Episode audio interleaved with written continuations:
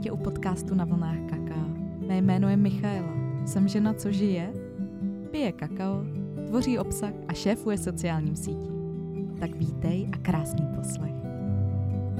Já vás zdravím, dámy a pánové, u dalšího podcastu a tentokrát velmi speciálního mm, takový předvánoční, vánoční dárek, který jsem se vám rozhodla dát a sama sobě, s tím, že tady strávím ten čas s jednou úžasnou ženou a její Adri Pecinová. Adri, vítej. Já moc děkuji za pozvání a za takhle milý intro.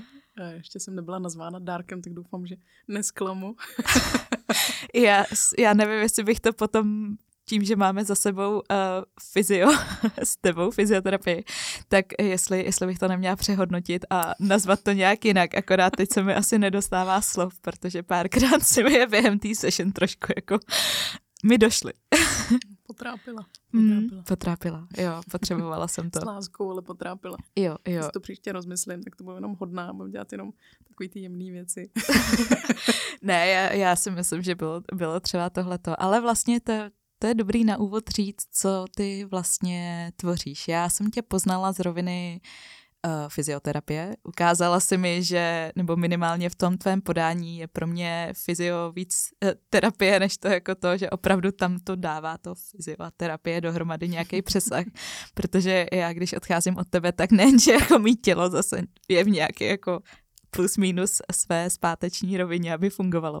Ale zároveň tam vnímám obrovský, obrovský přesah do duše a hmm. obrovský, obrovská možnost si tak jako vy, vypovídat a ty jak ještě tak jako hezky kladeš ty otázky, vlastně nevím, jestli hezky pak do toho trošku rejpneš.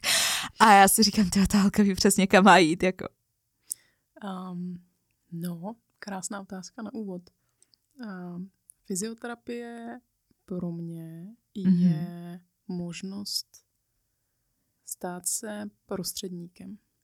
A ve smyslu, on ani ne tlumočníkem, jako takovým zesilovačem, který tam tak jako slouží jako most mezi tím fyzičnem a možná tím internem. A protože máme intelekt, máme intuici, máme fyzičnu a vzhledem k tomu, v jaký době žijeme, tak eh, ne vždycky se nám daří tenhle ten kanál mít čistý.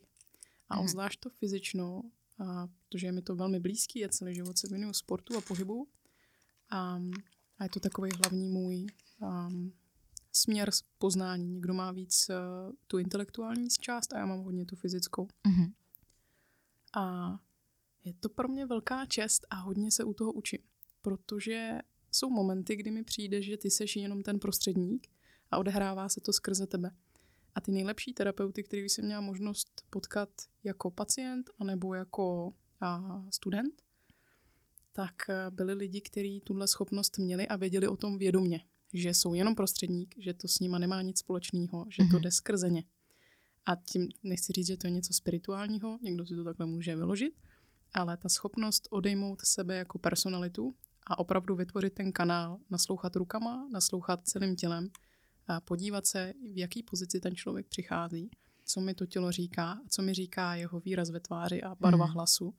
A když někdo přilítne upocený a, a teď má ty ramena až u uší, a když se na to člověka naladím a, a odejmu sebe, svoje problémy a svoje věci, což je velmi terapeutický, mm. a, tak mám možnost nebo dostávám tu čest, že můžu být tím prostředníkem. A to, co se pak odehrává, vlastně má pramálo společného se mnou že si za to neberu kredit. Nebo je to něco, co bych měla samozřejmě rozvíjím svoje dovednosti mm-hmm. a i jako učitelka pohybu, ale a je to něco unikátního a jsem za to moc vděčná, že tu možnost mám.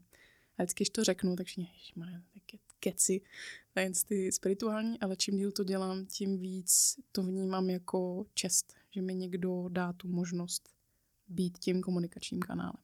Mm-hmm. Zároveň každá ta jedna, to jedno setkání je obrovský, obrovská lekce. Hmm. Protože za si řeknu, co se jako bude dít, a pak tvoje ruce něco dělají a zároveň ty otázky, které třeba přijdou, tak vlastně jako přijdou od nikud. Krásný příklad, asi no nejmilejší, byl jednou přišla paní se zápěstí, s blokádou zápěstí. A já jsem tak nějak pracovala tu ruku jako fascia, tu, to, tamto, celý to tělo, protože to nedávalo smysl a magnetická rezonance a všechno bylo čistý. A já jsem se jí zeptala na tátu. Z ničeho nic jsem tak nějak pracovala to, a už jsem tam mobilizovala to zápěstí a říkám, ale jaký ty máš tak s tátou? A ona se mi rozplakala, 20 minut plakala, tak jsem jí nechala plakat, protože se do toho se nezasahuje. Mm-hmm. A tatínek jí zemřel před nedávnem. A najednou prostě z toho bylo vlastně povídání. A já jsem se nestavila do role terapeuta, já jsem jenom poslouchala. Hmm. A zároveň jsem tak modulovala to tělo, který vlastně uvolňovalo hodně tenze. A to mě přivádí k tomu, co studuju dneska, což jsou fascie, což je um, to, jakým způsobem tělo uh, ukládá uh, naše zážitky, prožitky, naš, naše životní skóre. Hmm. A krásná knížka, Better Keep the Score. A s komolím jméno určitě, tak doufám, že to dáme ještě do popisku, a, protože a, to bych nerada. Tělo sčítá rány, je to Tělo v sčítá češtině. A teď mi řekni, kdo to napsal. Je, to, je, to, je to Gabor Mate? Ne. Není, to není. To vlastně. Gabor Maté má, Ale ten má když tělo řekne ne, A, dobře, tak proto si to pletu. taky super knížka. Jsem to- traumatu. Říkala jsem přesně tak, říkala jsem nedávno. Gabor je hodně těžký, on má za sebou, a je to z něj cítit, Hmm. že má za sebou velký utrpení. A, a ne pro každý je to dobrý komunikační kanál. Takže jsou eh, různý druhy toho, jak se podívat do té holistické psychoterapie nebo holistické terapie obecně. Hmm. A tam se potom můžeme podívat i na ty hranice, protože a, pro terapeuta je důležité ty hranice mít, protože já nejsem psychoterapeut. Hmm. A nestavím se do té role, a nerozdávám rady. Já Ale, ale zároveň, zároveň jako přicházíš z toho bodu a oni jsou to za mě, minimálně za mě teda dvě spojené nádoby. To, to duše, to tělo. Není to úplně No, oddělitelné. Přesně tak, amen.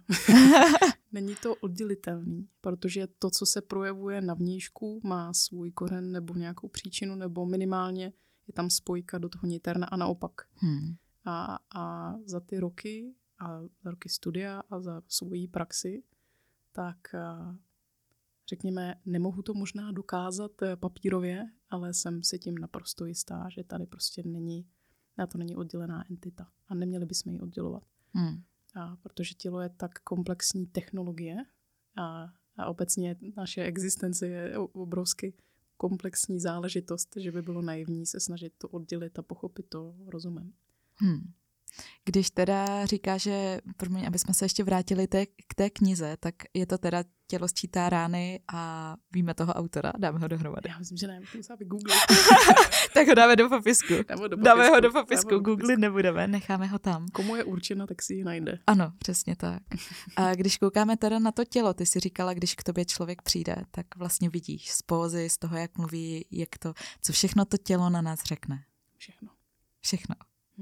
A čím, čím, a čím déle ten člověk praktikuje, Aha. Aha. tím víc je to zřejmý. A, nebo myslím eh, z terapeutického hlediska. Hmm. A můj velmi oblíbený terapeut eh, Petr Bittner. Hmm. A tak eh, to je takový, říkám, takový český osvícenec, že on je hrozný pankáč. A zároveň umí naslouchat rukama i celým tělem takovým způsobem jako málo kdo, že se tím prostě živí celý život a do toho má určitý dár. a do toho má- Kultivuje to. kultiva do toho má přesah určitě i do té vnitřní složky. Je tam vidět eh, obrovská pokora vůči tomu, co je tady mimo nás. A to Mhm. mm-hmm. některý lidi nemají. A myslím, že to je to, co mu umožňuje naslouchat. A kdykoliv se s ním bavím nebo jedu na jeho kurz, že on dělá hodně vertebroviscerální vztahy, hodně orgánový a, nebo propojení orgánů a, na svalový muskuloskeletární aparát.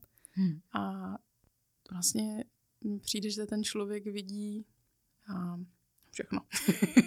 Samozřejmě konzistentně se učí, ale a většina těchto terapeutů a i co si všímám na sobě, protože já jsem pořád ještě takový ten novice, ten začátečník, protože to dělám 5-6 let a Což ale není roky. už jo málo, Už když to si to novice. vezmeš. Není to málo, Jasně. ale zároveň pořád to není Vnímáš, 20-30 let, jasně. takže vnímám ten, ten, ten proces, a, ale uvědomuji si, že čím, čím víc vím o sobě, Hmm. čím víc znám svoje tělo, tím, a, a tím víc jsem schopná vidět v tom člověku.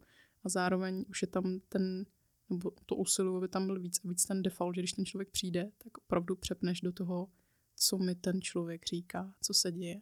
Nebo ty jsi dneska přijela obrovská aura, sedli jsme si, povídali jsme si chviličku u kávy, potom jsme šli na terapii a tam já už se ladím na to, co vlastně budeme řešit a s čím ti můžu pomoct Hmm. a čím mohu sloužit. A stejně jako v učitelské roli, to není o tom, že já vás tady učím a, a vy byste mi měli líbat nohy, ale je to forma služby. Hmm. A, a když se na to podíváme z, buzi, z buddhistického hlediska, který je mi velmi blízký, mm-hmm. tak eh, je to určitá forma um, darmy možná toho, toho životního naplnění, protože není nic víc, než když vidíš někoho, komu pomůžeš od bolesti, nebo někoho, koho vyslechneš a vidíš, že je mu líp, nebo že má víc jasno. Nebo v mém případě, že učím lidi pohybové dovednosti, když odemkne něco, co si myslel, že není možný. Hmm. A to jsou malé věci, jako třeba a to, že se někdo dostane do hlubokého dřepu, pro někoho, že udělá první přítah, pro někoho, že se naučí stojku. To nejsou vůbec malé věci. A to, co je zásadní a důležitý, je ta, to navracení té moci té schopnosti toho, že si něco řeknu, že se poslechnu a že jsem schopná toho přes hoře a úkoří dosáhnout. A to není malá věc. Hmm. Protože principiálně to je to, jak tvoříme svůj život. A spousta lidí tady tu moc nemá. A já to dělám skrze fyzično, protože to je něco hmatatelného, velmi, velmi zřejmého a zároveň v tomhle skafandru úžasným žijem nějakou dobu a je potřeba se o něj starat. A přesně tak, chceme-li, aby nám vydržela. Já jsem zrovna teď koukala na nějakou statistiku a byly tam dvě linie a tam jakoby dvě linie věku a zdraví a nezdravý tělo. A že do nějakých třeba 60 to bylo jakože plus minus, dejme tomu zdraví. A pak to začalo obrovsky rapidně jako to. A změny tam byly někde v té studii právě ukázány v tom, jak se člověk tomu tělu chová, jak se hýbe, co s tím vlastně dělá. Když ten stroj se přestane hýbat, tak najednou jako aha, co se jako děje a prostě ten zatuhneme. No to je stejný jako s tím zdravím, jo? že člověk, a, a, dokud neonemocní, tak hmm. vlastně neví, jak je to důležitý. Že to je vlastně to jediné, na čem záleží. Hmm. A zároveň, co je to zdraví? To, to, to, to taky takový zajímavý, zajímavý úsek z knihy. Jsem teď hodně četla. a byl tam právě velmi zajímavý jako to, že my vlastně nejsme schopni definovat, co je to zdraví. My jsme schopni definovat, co je to nemoc. My můžeme popsat tyhle ty aparáty, jak to třeba vzniká, kdy se to jako stane. Ale nejsme vlastně schopni říct, co je to zdraví. Jenom to, že je to stav, kdy tam nejsou ty nemoci. A nejsou nemoci. Ty, přesně tak. nahrála úplně na smeč. Tak a že se dostáváme k té otázce té duality, že jo? toho hmm. jako dobro a to zlo a to světlo a ta tma a ty vlastně jako nevíš, co je to světlo, pokud není tma. Jasně. Že existuješ, to, že jsi dobrým člověkem je jenom proto, že je někdo, kdo tím dobrým člověkem není. Existujeme ve vztahu. Stejně je to právě s tím zdravím nebo s tou vitalitou, že vlastně se cítíš unavená a zapomínáš na to, jaký to je. Vlastně nevíš už, jaký to je když jsi nabitá. A to je ten taky důvod, proč, proč je změna těžká. Hmm. Spousta lidí, a znáš třeba lidí s chronickou bolestí, vlastně už neví, jaký to je žít v těle, který je bez bolesti a je to pro ně defaultní stav.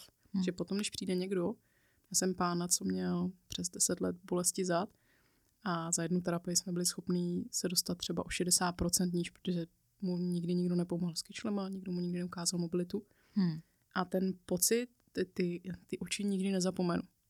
A to je něco tak krásného. Ta úleva. informace vlastně jako mu změnila život. Hmm. Protože ty vlastně už ani nevíš, jaký to je se cítit v tom těle. A to je podle mě default většiny dnešní, nechci generalizovat, ale o, naší populace, že my nevíme, jak dobře se v těle můžeme cítit, protože ten potenciál toho, co všechno se v těle dá zrealizovat, vys tvůj, eh, tvoje návštěva na celodenním pohybovém no, workshopu. No jasně.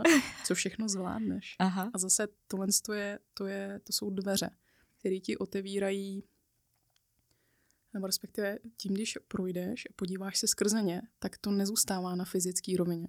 Ty možná zjistíš, že z té práce můžeš odejít, anebo že z toho vztahu, ve kterém nejsi šťastná, můžeš odejít protože si zjistila, že existuje ten, ten kontrast, který si prožila, jen na všech tvých rovinách. Mm-hmm. Na fyzický, na, na té mentální i na té duševní nebo emocionální. A to, to není malá věc. A je vlastně potom jedno, jestli člověk pracuje na kase a dává lidem úsměv, anebo pracuje jako trenér, nebo fyzioterapeut, nebo lékař, nebo kadeřnice, který jsou, by the way, největší terapeutky. Já jsem teď šla po Birminghamu a tam měli napsáno jako přijďte, přijďte, na, přijďte na stříhání terapie zdarma, nebo platíte střih a terapii máte zdarma, jo, že prostě, že to tak opravdu je. Promiň, je taková suvka, jo. ale... Absolutně. A žena mýho učitele tak je kadeřnice hmm. a to, co ona předvádí, jako já když jsem to viděla, tak jsem si říká, to je vlastně jako magic, to je kouzlo. Protože to, Ono často třeba žena, a říkala právě z té vlastní zkušenosti, když udělá změnu v životě, hmm. a nebo se k ní chystá, tak si jde ostříhat vlasy, nebo se rozejde a jde si yeah. ostříhat vlasy. Takže je to vlastně je to takový rite of passage nebo přechodový rituál, Hmm. kdy ty vlastně se zbavuješ toho, toho starého. A opravdu to tak je. A do toho, když ta žena je citlivá, jako zamyslete se nad svými kadeřnicemi, to jsou kouzelnice. No. obrovský respekt, nelehký povolání. To je pravda. Mě tam, tam přivádí, ty si ťukla ten, ten víkendový nebo ten nedělní workshop, kde já jsem si tam s váma, s tou tvojí partou těch úžasných lidí, ty se kterýma vlastně ty kráčíš, já teď nevím název toho, ale máte cyklus, kdy vlastně tu školu toho pohybu, řekněme? Jo, já jsem, já jsem teď na, na vlastní pěst, že jsem dřív byla součástí úžasného seskupení Pohyb je život, který Mhm. učí podle, dominantně podle Idoportal Metod, založil ho Petr Ružička. Kluci dělají úžasnou práci vlastně dneska po celé České republice Mhm. a já tím, že mě to táhlo do zahraničí, tak jsem se osamostatnila, ale vlastně pořád jsme v kontaktu a jméno to teď nemá, je to dálková výuka, pohybová výuka a s tím, že je jenom důležitý říct, Mhm. nejsou to vyvolení jedinci a elitní atleti, jsou to normální lidé. To je taky pravda, Jo, ale Protože on to tak působí Jo, občas, tak jo. jsem to chtěla napravit, protože jsou to úžasný normální bytosti. A pravda, že vlastně ono se to může tvářit, že to s tím začne jenom člověk, který to chce třeba dál vyvíjet, jakoby učit nebo tak. Ale teoreticky já jsem se tam nepřišla ztracená. Úžasný, to je skvělý. Jako vítáme kohokoliv. Eh, Jsme taková podivné uskupení. Máme od mladých eh, zapálených studentů po čtyřicátníky, a rodiče, po, po ajťáky, po lékaře, Hmm. vlastně všechno, všeho směs eh, věkových kategorií. To Co dneška ty lidi spojuje? asi, asi ta touha po tom poznání sebe. A dneska mi přijde víc než, ono to každý rok se to mění, ale, nebo prohlubuje, ale víc než, že bych učila pohyb, mi přijde, že se snažím tak jakoby těm lidem ukázat, um, co všechno je pro ně možný. Hmm. A to nemožný, je krásný citát, to se budu opakovat, ale mám ho moc ráda od Mosheho Feldenkraise. Dělat z nemožného možné Mhm. a z těžkého lehké a z lehkého elegantní. Hmm. Když se někdo hýbá, vypadá to hrozně ladně, tak si můžete být jistý, že je zatím hodně práce. Ale tady ta postupka z toho nemožného na možný, ten, ten krok, je zásadní. A pro někoho to může být, že v životě nehýbal a začne s náma, teď my pracujeme na žonglování třeba, nebo učíme se žonglovat už. A důvod to má prostý, že to je kognitivně náročná věc, koordinačně náročná věc a zároveň praktická, protože to můžete dělat v kanceláři, kdekoliv Hmm. A, a učíme se různé věci na mobilitu a učíme se tu stojku, protože u toho člověk musí zesílit. Je to velmi komplexní dovednost, která vyžaduje spoustu subsystémů. Musí mít Hmm. silný zápěstí, musí mít silný ramena, musí mít mobilní hrudník, mobilní kyčle. A to všechno vlastně je spojené do jednoho hezkého cíle, který když člověk dosáhne, tak je takový lakmusový papírek toho, že ty atributy, které jsem vyjmenovala, tak fungují, že má silný zápěstí, protože jinak by se na ty ruce nepostavil. Že je schopný v těle vytvořit tenzi, což je v dnešní době problém. A protože samozřejmě máme určitý oblasti v těle, kde máte hodně tenze, můžete si teď Extrémní. a každý si tak jako Zavnímat, kde to v zavnímat si je. jako svoje kyčle, záda nebo ramena, nebo Mhm. trapézy. Mhm. A, a máme referenci skvělou teď. Ano, ano, máme krásnou referenci. To tam ještě zvýraznilo pěkně, aby jsme, aby jsme to procítili. Jsem posvítila tou baterkou. Mhm, mhm. A, takže ten ty komplexní cíle, nebo ten, ten um, ty, ty to budování schopností nebo dovedností, a s tím, že my nejsme, a, nebo já neučím gymnastiku, nebo neučím nějaký specifický bojový sport, Hmm. ale pojímáme ten pohyb obecně s tím, že tohle je fakt pro každýho, ale ne každý úplně se tou cestou chce vydat, což je v pořádku. Takže co je spojuje, jsou to velmi odvážní jedinci, protože se vlastně vydali se mnou na ponor do něčeho, co není úplně definovaný, jako například pilates nebo yoga, kde Jo. víte, co máte Tady jdu na kurz tohodle vlastně. Přesně tak. A já je vlastně učím od každého trochu. Mhm. S tím, že cílem je poznat se ze všech úhlů pohledu. Hmm. To znamená, když si vezmu ten hrníček, tak já ho vidím ze předu, ale nebo to naše tělo, a chci Jasně. se na něj podívat ze všech úhlů. Já se chci znát holisticky ze všech směrů. Já chci vědět, jaká je Adry, když stojí na vysokém mostě, jaká je Adry, když uh, se učí stojku, nebo když dělá něco, co jí nejde. Dělá to poprvé. Hmm. Nebo jaká je Adry, když musí pracovat s partnerem. A teď s takovým partnerem, který není úplně třeba naslouchavý nebo není tak senzitivní. A vys to setkání, kde pracujeme hodně ve dvojicích, nebo se skupinkou, Hmm. s cizími lidmi a tak dále. A to jsou všechno scénáře, skrze který, a nebo skrze toho partnera a skrze tu komunitu já poznávám sama sebe. Mhm. A jsou různý módy praxe. Můžu cvičit sama, můžu cvičit s lidmi, kteří jsou na tom lépe než já, anebo lidmi, kteří jsou na tom stejně jako já. A, a všechny tyhle ty módy, nebo ještě ten čtvrtý učitelský mód, kdy já učím někoho. Nebo Předáváš, jasně. Já jsem v té hmm. pozici, kdy jsem ten zkušenější. A, a tohle všechno je zase znova příležitost poznat sebe sama z jiných úhlů pohledu, protože to je to, co tady děláme. Hmm. Je to božství, který se poznává skrze to. Tady povídáme, že ano. z Jarda Dušek, který mi taky blízký, nebo ty věci, ale zároveň se to snažím držet na velmi praktický jo. rovině. A mně se líbí, že to říkáš, protože já tam, já se zase vrátím do toho dne a měla jsem tam možnost vlastně si projít tím, že vlastně jsem se postavila vedle na tu jednu aktivitu vedle slečny, nebo jsem šla se slečnou, která vlastně fakt jako z mýho pohledu věděla, co dělá, nebo minimálně byla jako... Tak tvářila. Nebo by, ne, rozhodně jí to, jako že bylo vidět, že to dělá prvně jako já. Asi takhle bych toto. Ale tím, že jsem viděla, že ona to dala, tak já jsem říkala, no, tak, tak to dám taky. No, tak jsem to dala taky. A pak jsem jako, pak, pak je tam takový to, aha, tak ono to jde, počkej, tak jako to. A pak najednou jsem tam vnímala ten moment, kdy mě třeba zastavila hlava u některých aktivit, kdy už jsem jako říká, hm, tak tady je nějaký blok, tady už mě to nepustí, protože už mi to přijde moc daleko, už mi to přijde moc surreálný, už, už se tam prostě nedostanu. Mm. A teď jako s tímhle tím pracovat potom třeba dlouhodobě a překonávat to, tak si myslím, že musí být velmi uh, uspokojující. No, ono si popsá krásnou věc. Málo kdo dneska, a mně se to stalo přednedávnem, kdy jsem pak narazila na ty hranice té svý mysli. A zase hmm. ne ezoterický a ne, ne vuvu, ale ve smyslu si uvědomíš... Klidně i vuvu můžeme. že si vlastně uvědomíš, jako my tady sedíme ve studiu, který je ohraničený těma dveřma, hmm. tak vlastně si uvědomíš tu krabičku, ve který operuješ každý den. A skrze pohybovou praxi přesně to, jak si to popsal, si řekneš, tak tohle to ještě zvládnu, protože ona to dala taky. Hmm. A pak narazíš na takový to, tak no, tak tohle už ne. A teď co říká to, tohle už ne. A je možný, že mě limituje kapacita, že hmm. jsem necvičila, ale je to, zamkla jsem si to, protože to není pro mě, nebo proč jsem si to zamkla. Hmm. Kdo mi kdy řekl, že jakoby tohle to nedám? Že Pochyb není pro mě. Hmm. Hmm. Jsem nešikovná, nekoordinovaná.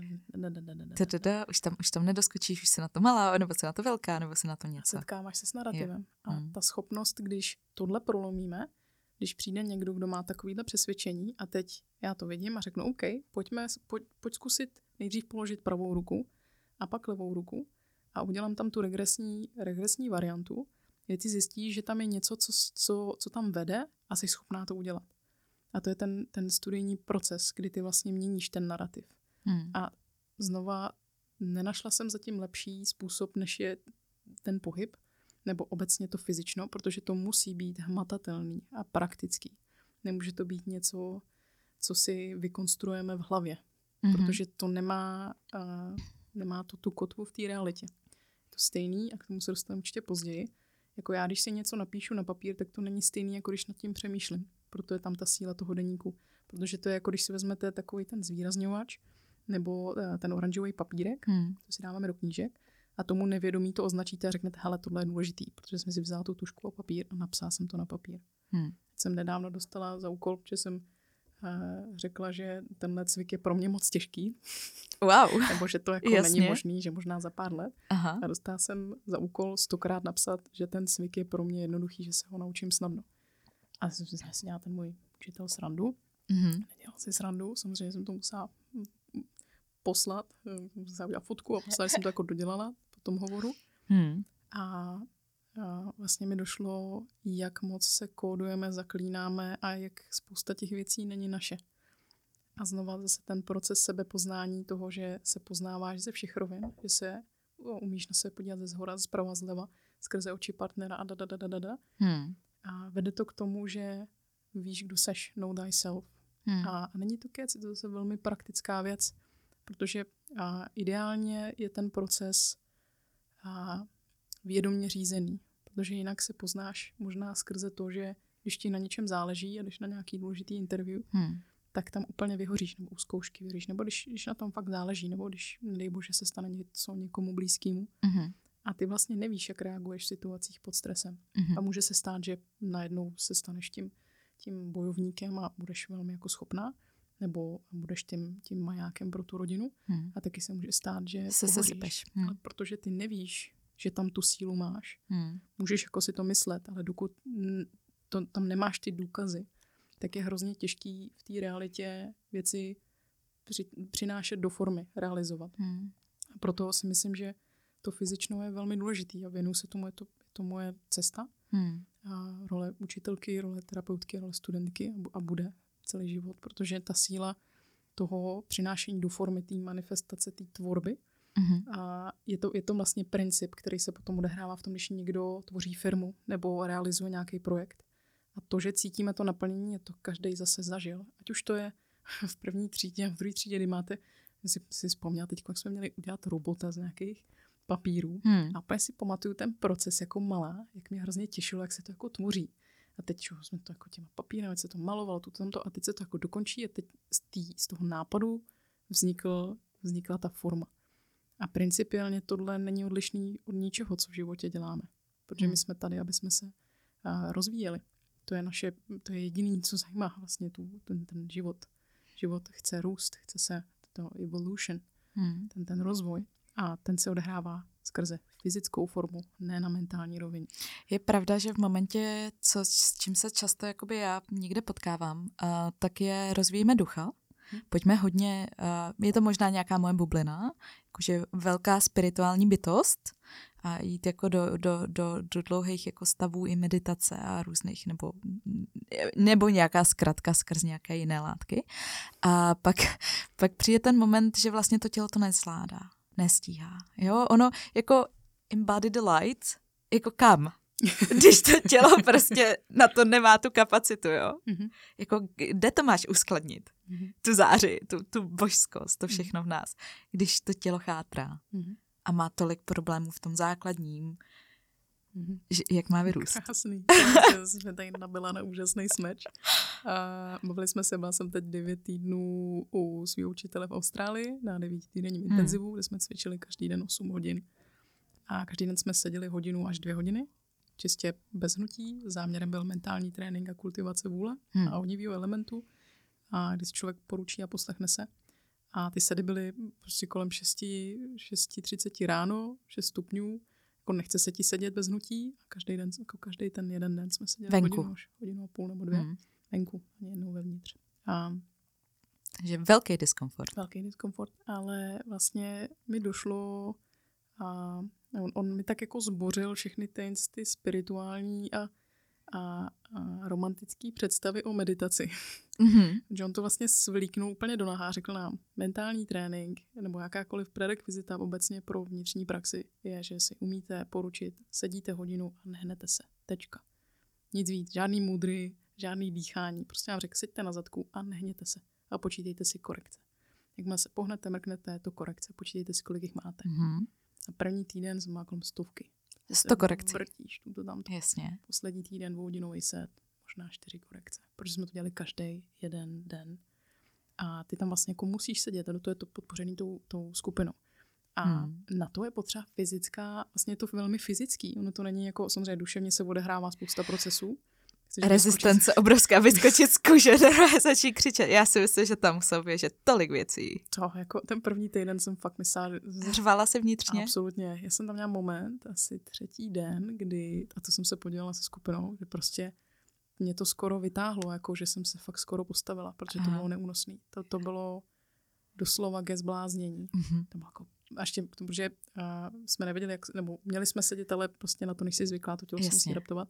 Takže ti třeba od 30. minuty prostě odumře noha, nebo tě brní zadek, protože jsme seděli na yoga bloku, aby to nebylo příjemné úplně. A, a měla jsem ho zarytej, prostě fakt jsem si sedla blbě, takže jsem, jako to bylo naposled, co jsem si sedla blbě. Chtěla jsem fakt vyskočit z té kůže. A on nám řekl, že trvá 36 hodin, než si způsobíš nějaký jako dlouhodobější typ, že to je člověk, který je schopný sedět 36, přesně těch 36 hodin a, a dál. Jo, má to Nebo 40, 46 nebo nic takového číslo nám říkal, že jako seděl nejdíl. Hmm. A to není sranda, jako sedět, jako, jako sedět. No Hmm. joke. A každopádně, a tak nám jako řekl, že neumřeme na to a prostě sedíme dál. A protože jsme se na to samozřejmě ptali na začátku a nikdo si netrouf jako se pohnout. A to jsem fakt chtěla vyskočit z kůže a říkal jsem si, tyhle, to se sebou nevydržím. Ha. A to za sebou mám tmu a mám za sebou spoustu a Další práce. těžký jako práce, fyzický, Hmm. ale tohle mě fakt dostalo a, a byl krásně vidět ten proces toho, co se začalo potom dít že to tělo se na to adaptuje, ale je to velmi fyzický. Ty vlastně potřebuješ si vytvořit tu strukturu, protože to je rezistence gravitace. Že ta gravitační síla něco jako roz, Rozplizne tě, no. Rozpliznout doslova. A, a udržet to napětí a na to máme specifický svaly, paravertebrální svaly podél páteře a ty si tu strukturu musíš vybudovat. Hmm. O tom mám rozepsaný teď takový malý příspěvek, že si vlastně buduješ ten vnitřní chrám. A ten vnitřní chrám si, tento strukturu je fyzická. Ten step jedna je, že jsi schopná se utišit a vytvoříš si to tělo jako doslova ten, ten trůhelník nebo že když se podíváš na tu meditační pozici, mm-hmm. nebo případně v pozici na krále, kdy sedíš na židli v těch 90 stupních, ale ta páteř není podepřená a ty ji podepíráš vlastně tím záměrem. Mm. A, a došlo mi, že každý ten jeden set, ať už je k sebe kratší nebo sebe delší, tak e, je ta jedna cihla do toho chrámu. A teď, když ten dům stavím pravidelně a postavím si z cihel několika uh, úrovňový dům, tak když přijde ta bouře, tak je jasný, že v tom středu si toho možná ani nevšimnu, protože tam sedím u toho vohínku vevnitř, mm-hmm. v tom chrámu, co jsem si vybudovala tou praxí. A ať už přijde jakákoliv bouře toho života, což může být právě ty negativní události nebo to umrtí v rodině, tak já mám to centrum v tom svém chrámu. Ale když ten domeček je z, jako z papíru a z těch klacíků, protože tam tak jako jednou za čas něco přiložím. Nebo nějaký iluzorní ten... něco. Jako a nebo vlastně. představu, že jako umím sedět, Aha. což má spousta lidí, iluze jako z té dechové práce a 10 minut mindfulness. Tímž nechci hanit, ale ta opravdová reálná práce je, je dřina. A je to fyzická dřina. Hmm. I, eh. I na té vnitřní rovině. Že ten chrám je fyzický, je potřeba vybudovat fyzickou strukturu a adaptovat to tělo na to, stejně jako v, v silovém tréninku Hmm. Je naivní myslet si, když poprvé přijdu do gymu, že budu dřepovat se 100 kg na zádech. Jsem to v životě nedělal. A stejně to s tím sedem, který se musí vybudovat stejně jako stoj a cokoliv jiného. Hmm. Nejde to přeskočit. A nejde přeskočit kapitoly. A to je na tom krásný. Ale zároveň to mě přivádíš k tomu, co my tady máme jako lidi mnoho, mnohdy, nebo minimálně se s tím setkávám teď dost uh, na sítích okolo, zjednodušovat ta simplifikace toho, že jako OK, tak jakože takhle, já nehaním a myslím si, že lepší si sednout 10 minut do té meditace, než si do ní nesednout vůbec. 100%. A těch 10 minut prostě pro, propálit jinak na sítích. I, pět nebo minut je Přesně. úžasný. Jo, já třeba můj standard ve skupině teď, hmm. tak máme, věnovali jsme se mentálnímu tréninku a pracujeme na kultivaci nepohybu. Minimální čas, který chci, aby dělal každý den, jsou tři minuty.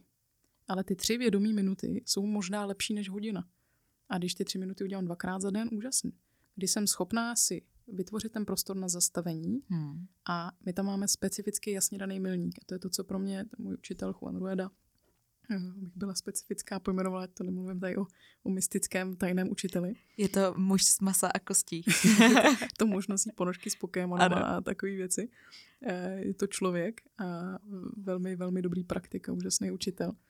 A, a, a tři minuty a mají jasně daný cíl. My, my jsme si řekli, že cílem je třeba 10 minut jako první úroveň uh-huh. a, a domluvili jsme se a víme, že cílem je se nehýbat. že já se musím najít pohodlnou pozici, podložit si pánev, a už nějakým yoga blokem nebo nějakým pouštářem, to je jedno. A mám napřímenou páteř, jsem vyvěšená, jako kdyby se měla zadrdol, mě někdo vytahoval směrem nahoru. A moje kosti jdou nahoru, stoupají nahoru, kdyby lehký a to maso okolo klesá dolů. A v tom já vlastně zůstanu bez toho mm. pohybu na příjemnou páteří zavřenými Myslím, že je velmi příjemný vlastně, ne? Je to velmi příjemný. Na začátku možná ani ne, že zjistíš, že vlastně jako v tom těle ti není dobře, že neumíš sedět, Jasně. že to vyžaduje to obrovský úsilí a vůle, který se taky dostane za chvilku určitě. Takže vůle je, je velmi, velmi, velmi důležitá. Mm-hmm. Abych dokončila myšlenku. A tím cílem na ty tři minuty je nemít korekci, to znamená nepohnout se. Hmm. Ne takový to prknutí a, a, a ten smírka, takový to, jo, jako, jo. to teď mm, si potřebuji lupnout tu páteř, já jsem si sedla blbě. Ne, prostě jsem si sedla, odpočítám si pět, čtyři, tři, dva, jedna, pum. A i když sedím prostě s prominutím na no, na, na nic, nebudeme úplně explicitní, Můžeš. tak, tak, uh, tak prostě dřepím. Jo. Jsem na prdeli, dřepím a prostě je mi to úplně... A jako je to... úžasný, že tenhle proces, jak jsem popsala, že hmm. jsem se dělala tu hodinu špatně, no. já jsem skoro toho zemřela, jako to byl prostě vnitřní, to byla vnitřní smrt, já jsem skoro vyskočila z kůže. Každopádně od té doby jsem seděla vždycky dobře. Jakože fakt jsem na milimetry věděla, jak se mám sednout, aby mi to neutločilo ten nerv, což ta kalibrace trvala dalších 14 dní. Jasně. Že jsem si sedla jinak a pak mi zase odumřela jiná část jo, těla. Jo, jo. Ale vlastně naučíš se sedět právě i skrze to, že ty se než blbě. A samozřejmě a můžu dělat korekci. Jenom si ji započítám jako číslo. A Hmm. vlastně a to, co jsem Juanovi říkala, že to je poprvé, co mi někdo vysvětlil, a jaký jsou jasně daný kroky pro meditační nebo vnitřní praxi. Hmm. Ten první krok je, musíte umět sedět hodinu bez hnutí. Nebo s minimálníma korekcemi. Jasně. Protože máš vybudovanou strukturu. Další úroveň je, že se učíš pozorovat vznik a zánik myšlenek, což principiálně popisuje vznik a zánik čehokoliv. A, a to není vůbec lehký. A je dobrý mít na to vybudovanou tu strukturu, protože jinak seš pořád rušená tím tělem. Hmm. Takže první úsilí věnuješ tomu, aby si uměla dobře sedět. Půl hodiny je super cíl. No, s jednou, dvěma korekcemi. A ta druhá úroveň, to pozorování toho vzniku a zániku myšlenek, kdy počítáme zase korekce, kdy ti odpluje ta mysl. A ty se vlastně učíš o tom, jak ta mysl funguje. A zase první měsíc, to je peklo. To zatím neděláme, se svými studentama pracujeme na té struktuře. Hmm. A teď jsem, a teď jsem nabídla, že to nejsou věci, které tlačím, či neučím. Nebo ne, neidentifikuji se jako buddhistka nebo něco takového, ale jsou to věci, které jsou velmi praktické a všechno, co skrze výuku sdílím, jsou věci, které praktiku, které mi pomáhají. Mhm. Že nemáme čas ztrácet čas v dnešní době, že? Takže a jsou to velmi praktické věci, svlíknutý z jakéhokoliv náboženství a z jakéhokoliv směru. Hmm. A, ale mám skupinku teď, který jako chtějí sedět víc a budeme sedět jednou týdně společně, mimo jako ten program. Hmm. A ty, kteří se chtějí ponořit do tohohle hlouběji, tak jim poskytuju to, co mám od svých učitelů a předávám ty informace dál. Ale nenutím to jako obecně. Není to něco, co bych říkal, musíte všichni sedět, přestože byste měli Jasně. každého rozhodnutí. A, a, a ta, ta úroveň od toho pozorování, kdy, kdy si člověk začne všímat toho, že mm, žije v obrovském chaosu a vlastně vůbec neví, že ho řídí podvědomí, že ho Hmm. řídí jeho pudy, že ho řídí jeho, jeho vzorce. A, a je, je to vyžadu, nebo myslím si, že požadavkem na to je velká odvaha, protože to je děsivý. A potom je tam potřeba ta vůle to dělat a vytrvat, protože to je jediná cesta ven kdy vlastně v tom mentálním metrixu, kdy ti unáší ty myšlenky, já jsem měla jenom takový vhled, kdy ty vlastně sedíš jako kdyby v tom kině Hmm. a teď koukáš na to temnou obrazovku a teď vyjede myšlenka a je to jako bubliny, mezi kterými není prostor. A každá ta bublina obsahuje takový, to, takový ten příběh, nebo to, co se bude dít potom, co se dělo minule. Hmm. A kdykoliv se jí dotkneš, tak ti vcucne dovnitř s celým tím emočním A už jedeš. A odjedeš a nevíš na jak dlouho, někdy na minutu, někdy na deset, pak se probereš. To, co to bylo za trip? Kam jsem to odjela? Přesně tak. A pak se vrátíš se zpátky, řekneš si, jo, super korekce, tak si to spočítám, odjela jsem s touhle myšlenkou. A čím díl to děláš, tím víc začne vlastně vznikat prostor a ty přestaneš na ty bubliny sahat. Hmm. A to není, že by zmizely, oni tam pořád budou, protože mysl potřebuje práci. Jasně. Stejně jako v tom sedu, a v tom, v tom, kdy buduješ tu kapacitu hmm. sedět, tak ty tu mysl zaměstnáš, řekneš jí OK. Mám takovou mantru a teď tu si opakuju ve smyslu, má páteřina příjmená, má ramena jsou uvolněná, sedím bez hnutí. A tohle si opakuju furt dokola. Teď ta mysl má za úkol. A teď si s ní sednu, že jo, a řeknu, hele, mám pro tebe úkol, velmi důležitý úkol. My se je ráda. Máš za úkol, dáš jí něco žvejka, jako tomu psovi dáš tu kostičku a ty jí žvejka. A vlastně a, není to něco, co chceš pohřbít, stejně jako všichni, jako smrt ega, tady to, ty keci, prostě, který nekomentuju. Good luck. Žijte si bez ega chvilku, good luck. A, Každého cesta. každého cesta přesně tak, nechci soudit. Já tam nejsem určitě. Ano. Prosím, nezabíjejte své ego. Tak je těžký to dát znova dohromady. Ale dáme, dáme kostičku mysli. Ano. dáme kostičku mysli a, a ta vlastně žvíká a začínáme s ní pracovat. Hmm. Takže a ona, ona má svůj, je to velmi, velmi, velmi dobrý sluha, Mhm. špatný pán. A, a stejně jako jsem si uvědomila ve tmě, to jsou dva roky dneska, už to jsem byla týden ve tmě, a tam, tam se člověk jako fakt potká s tou amplifikací toho chaosu, co v hlavě má. Hmm. A, a je to jenom zase to posvícení tou baterku a říct si, OK, tady mám prostor pro to, aby jsem se s tím naučila operovat, a ne předtím utíkat a rozptilovat se. Hmm. A znova, znova připomínám, je to to nejtěžší a že mám za sebou, myslím si, v životě hodně věcí. A od mm, rakovin v rodině a, a různých uh, vyhoření a anorexie a bla, bla, bla. Hmm. Každý máme naloženo, každý máme ty svý boty. Tak tohle je to nejtěžší, co jsem kdy dělala, ta nejtěžší praxe. Pro mě je jednoduchý 8 hodin denně hrubat fyzicky, dělat silový trénink a, a cvičit do roztrhání těla, ale ten set nebo to, to stišení se a pozorování je strašně těžký. Hmm. A ta vůle, kterou člověk kultivuje, nebo by měl kultivovat, protože to je prostě rozhodující faktor v realizaci čehokoliv, ať už a, chcete podnikat nebo být a, rodič, cokoliv, tak a, tohle je, je ta životní praxe. Hmm. A pak samozřejmě to přenášet do toho života, že jsme tady teď spolu a nemyslím na nic jiného, vlastně se soustředím na to. Že máme plný fokus na sebe. Přesně hmm. tak. A, a tohle je, to je životní úkol. Takže hmm. doporučuji úplně komukoliv, kdo je odvážný na tolik začít. Tři minuty jsou super. Pět minut je taky super. A hodina možná ne pro každýho, není to potřeba. Ale umět se utišit na pět minut, dokázat sedět bez pohybu, je hmm. dobrý začátek. Protože ty, dokud nevytvoříš prostor, tak nemáš šanci si toho všimnout a pokud si věcí nevšimneš, tak jak je chceš změnit. Pokud hmm. nevím, že jsem arrogantní, pokud jsem si toho nevědoma, že ubližuju lidem tím, jak se chovám, nebo že nějak uh, působím, a pak se dostaneme zase k tomu deníku, proč potřebujeme ten deník a reflexy, tak já to nemůžu změnit. Hmm. A že tím pádem vlastně nejsem svobodná. Nemám možnost volby. Mě ještě, než se dostaneme k, ještě víc do disciplíny a případně potom k journalingu, tak mě tam zajímá ještě jedna rovina.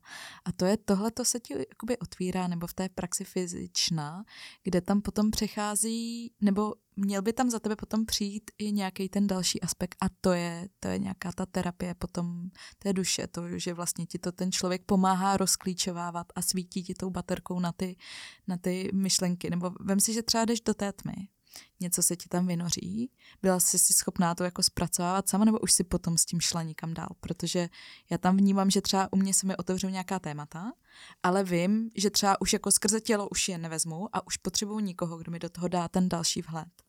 A nejen tu otázku, ale už mi jakoby pomůže víc to ukotvit a říct jako OK, tak tady odtaď to pramení a teď ať už jdeme někam do dětství nebo do nějakého traumatu, tady nikde, mm-hmm. jo.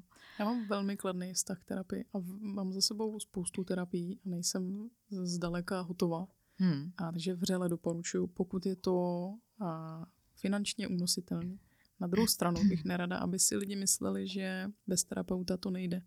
Je extrémní množství nástrojů a, a přátel, a nebo takový ty babičky, co umí naslouchat. Moje babička umí perfektně naslouchat a je to velká učitelka v tomhle směru. Hmm. Když takového jednoho člověka v životě máme, tak je to hodně.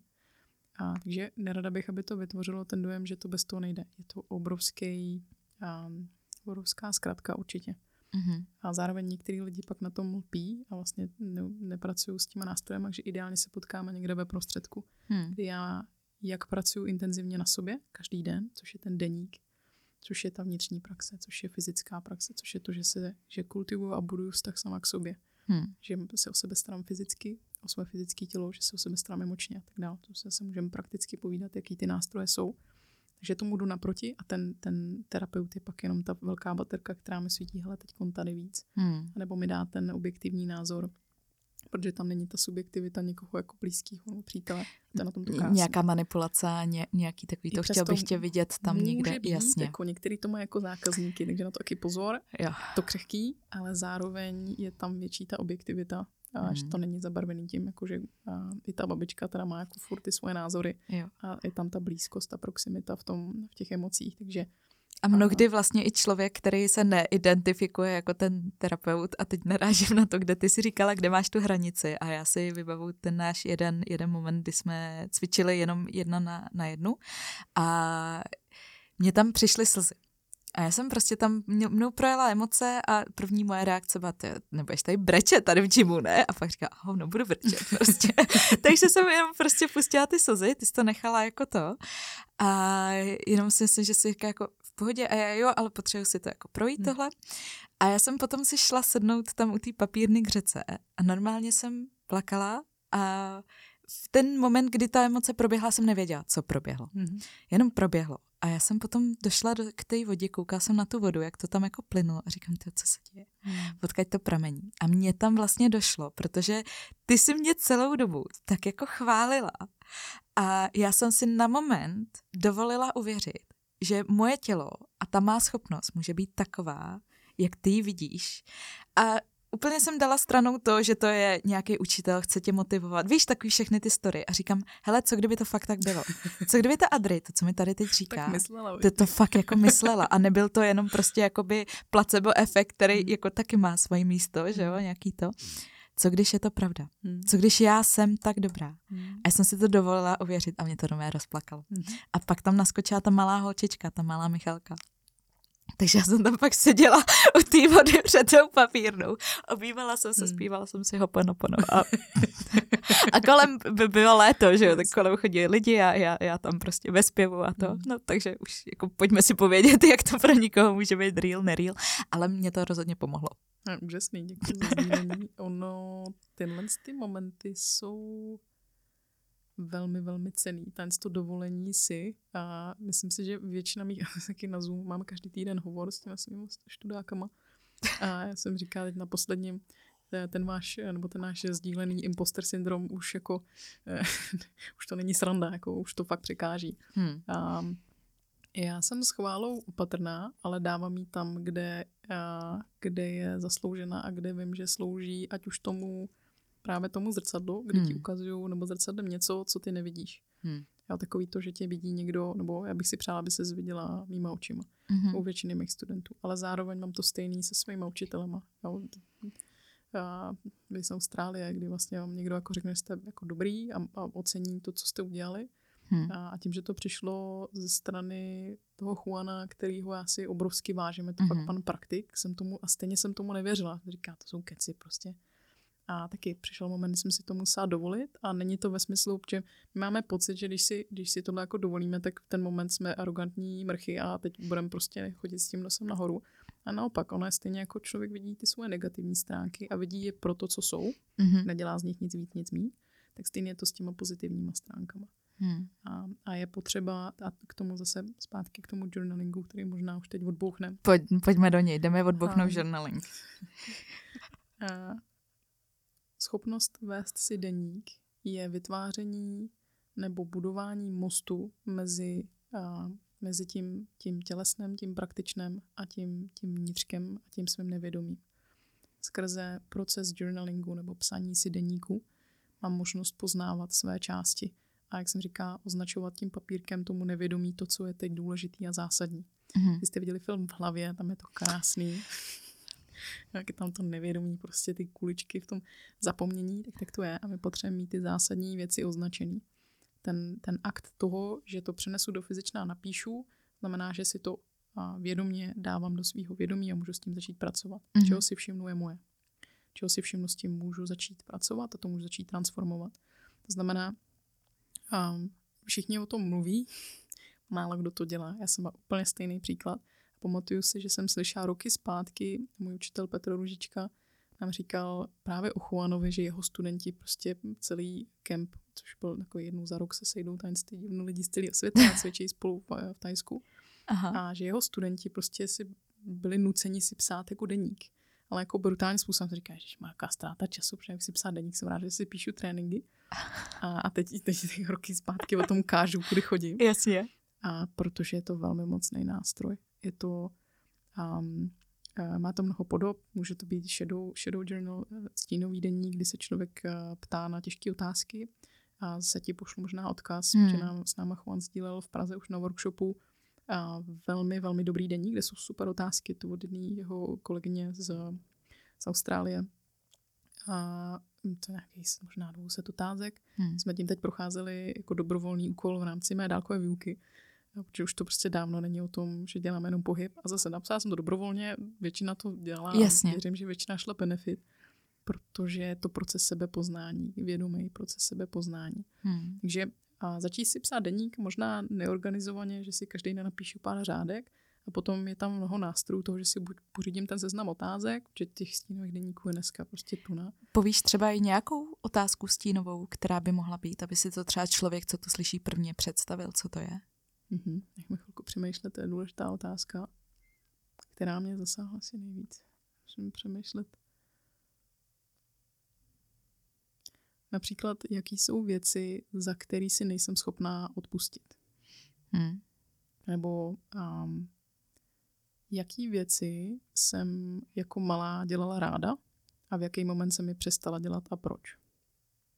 A vlastně ten, ten moment, kdy začnete s tím procesem a začnete vlastně každý den tomu věnovat nějakou pozornost, tak zjistíte, že si začínáte vzpomínat na víc a víc věcí. Hmm. Což je doslova děsivý, protože v ten moment, já jsem to dělala jako přípravu na intenziv, když jsem odletěla, aby jsme to měli jako domácí úkol, včetně osobnostního testu, tak každý jeden den se mi začaly vracet vzpomínky a, a momenty a události. A vlastně zjistíte, jak je ten váš život řízený velmi křehkýma věcma. A jak nás transformují ty momenty, které si myslíme, že ten vliv neměli a najednou vyplouvají. To se mi úplně krásně nahrála. Já jsem teď četla knížku uh, od Zdeňky Šíp-Staňkový, uh, která píše, no já jsem teď zapomněla název té knihy, ale je to o výchově a jsou tam ty příběhy o, z těch dětí, jakoby, jak, co, s čím si prostě procházeli v dětství. Mm-hmm. A jsou tam neskutečně těžký příběhy. Jsou tam fakt jakoby domácí násilí, a různý nevhodný chování dospělých dětem a takovýhle. A to bylo těžký pro mě číst a zároveň jako jsem to četla, byl to příběh přišla moment, kdy se, se dostalo do systémového násilí do školy, do zdravotnictví. A já jsem měla trigger jako blázen. Mm. Já jsem se normálně, mě to striggerovalo, já jsem sedla, pak jsem šla psát. Hodinu jsem psala, psala jsem si všechny ty věci a docházelo mi, jak vlastně, jak jsem určitými momenty školu vlastně proplula jako nevědomí, úplně vypnutá prostě. Já jsem byla s knížkou v ruce pod lavicí a četla jsem. Já jsem dny třeba v té škole jako rozhodně pročetla. Jo? Pak tím, že vlastně jakoby mám nějakou, nějakou prostě potřebu to jako do toho, tak jsem to pak někde doháněla, protože já jsem vždycky patřila jako k těm, v té vyšší části té třídy. Ale doháněla jsem to pak na úkor, protože jsem nebyla schopná pustit a říct, dobře, propadám z chemie, protože nějaký systém, protože nějaký to. A teď už to utváření se tam vlastně jelo. A zjistila jsem, jak moc mě to ovlivnilo jako do těch dalších let. Jo? A i jsem tam vnímala nějaký třeba nuance se svým vlastním bráchou, jak jemu bylo předkládáno, že hele, podívej, Michalka tady má jako takovýhle známky a ty seš tady a tohle děláš. A jak nám to ovlivnilo vztah. Mm-hmm. A já jsem potom naštěstí, díky, díky vesmíre za to, mám neskutečně skvělou mamku. A můžu jí zavolat a tyhle ty věci jí říct. Já jsem jí ten celý zápisek z toho svého deníku přečetla. Se slzama přečetla a já jsem jakoby po ní nechtěla vlastně nic. Já vím, že dělali, co mohli, takhle to znali, nebo takhle jim to bylo předáno. Ale už jenom to, že mi to vyslechla a neoponovala a jenom říká, jako, že, že jí to mrzí, že to, ale že vlastně ní jinak nevěděli a já mhm. to beru. Mm. Ale to, že jí to můžu říct a jsem vyslechnuta, mm. mi fakt jako pomohlo a vypsat si to. Protože mnohdy vím okolo z toho svého okolí, že vlastně když to dítě, byť dospělý, konfrontuje svého rodiče, uh, aniž to nemusí myslet jako výtkou, nebo prostě mhm. je to něco, co chce validovat. Je tam ta validace. Nedostává no, se. No, ublíží to. A tak jo. ono to tak je. Já jsme nahrála tady jenom muziku za sdílení. Mm. Krásný a má to tak většina lidí, kteří nás poslouchají, ať už o tom ví nebo ne. Mm-hmm. Zvlášť ty, co říkají, nepotřebuji terapii, jsem v pohodě. tak tam nejvíc. tam bych začala. Já nemám problém. V fyzioterapii se říká, že není, není zdravý člověk a špatně vyšetřený pacient. No to také stejně v medicíně asi. Vždycky se něco najde, že jo. Jako samozřejmě žijem v gravitačním poli a tak dále. A, takže to je jenom tak jedna věc. A druhá k tomu, co se říká s tou mamkou a s tímhle s tím, um, Mám to podobně, ale vlastně některé věci jsem s rodičima nikdy nezdílela, protože vím, že bych jim tím zbytečně ublížila. Hmm. A, a takže je úžasný, že můžeš, to je skvělý a ne se všima to taky. A někdo třeba rodiče už nemá hmm. a neznamená to, že ten člověk si tu práci s tím, by si s tím tu práci neměl dát. Jasně. To je jedna věc. A druhá věc je napadlo mě odpuštění. Či jeden z důvodů, proč jsem šla do tmy, bylo, protože jsem chtěla pochopit, co je odpuštění protože zrovna moje rodiče nebo moje mamina tak nedokáže odpustit svůj mamině.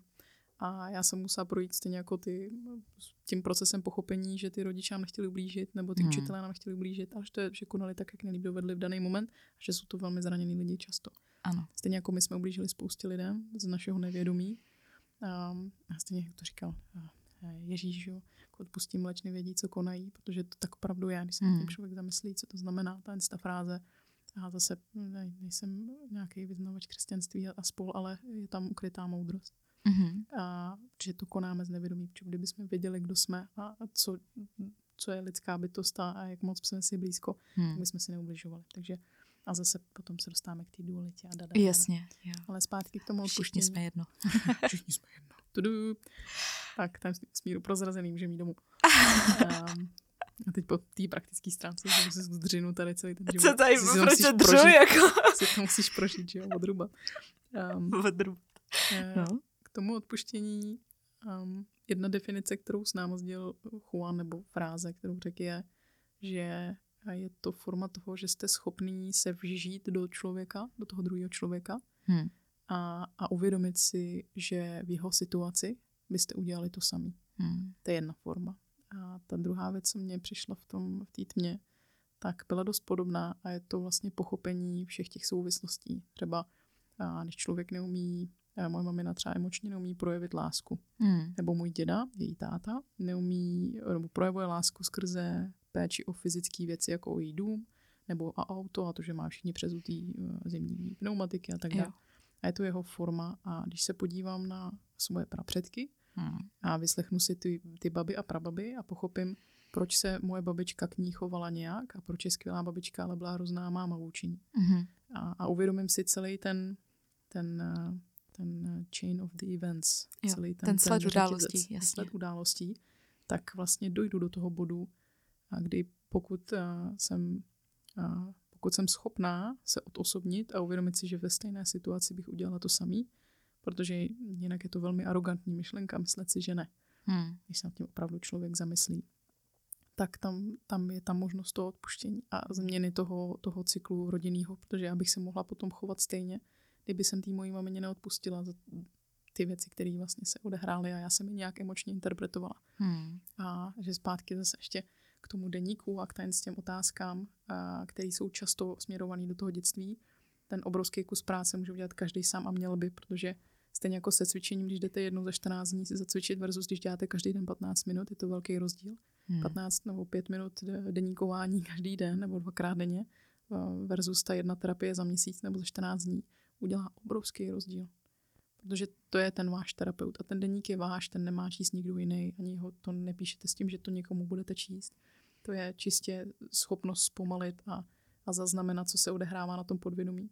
Hmm. Ještě jedna věc mi k tomu napadla, že to, co nás vyčerpává nejvíc, nebo to, co nám bere nejvíc energie, je neschopnost být přítomnosti. Ale ne v takovém tom Edgar Tolle slash o tom, o čem mluví Jarda, čte často hrozně daleko a všichni keci, už mám plný zuby. Jasně. A když se nad tím zamyslíte, co, co vlastně ta, ta to mentálno vyžaduje, a že vám něco, jo, že člověk je vlastně unavený mentálně z práce a pak si jde zacvičit a zjistí, že je vlastně unavený mentálně. Hmm. Tak stejně je to s tím, že máte v podvědomí věci, které vás fakt jako tíží. Jo, a zrovna to odpuštění, nebo ta máma, nebo ten, ta, ta babi, nebo ten partner, že to prostě v té hlavě jede a opravdu to žere tu energii, který, která je finitní, která je omezená, který Hmm. tolik nemáme. Takže je to vlastně v zájmu toho být vitální, zdravý člověk, mít tu, tu, tu energii, která z vás srší a to je na první pohled zřejmý. Hmm. A tak součástí toho je i to mentálno.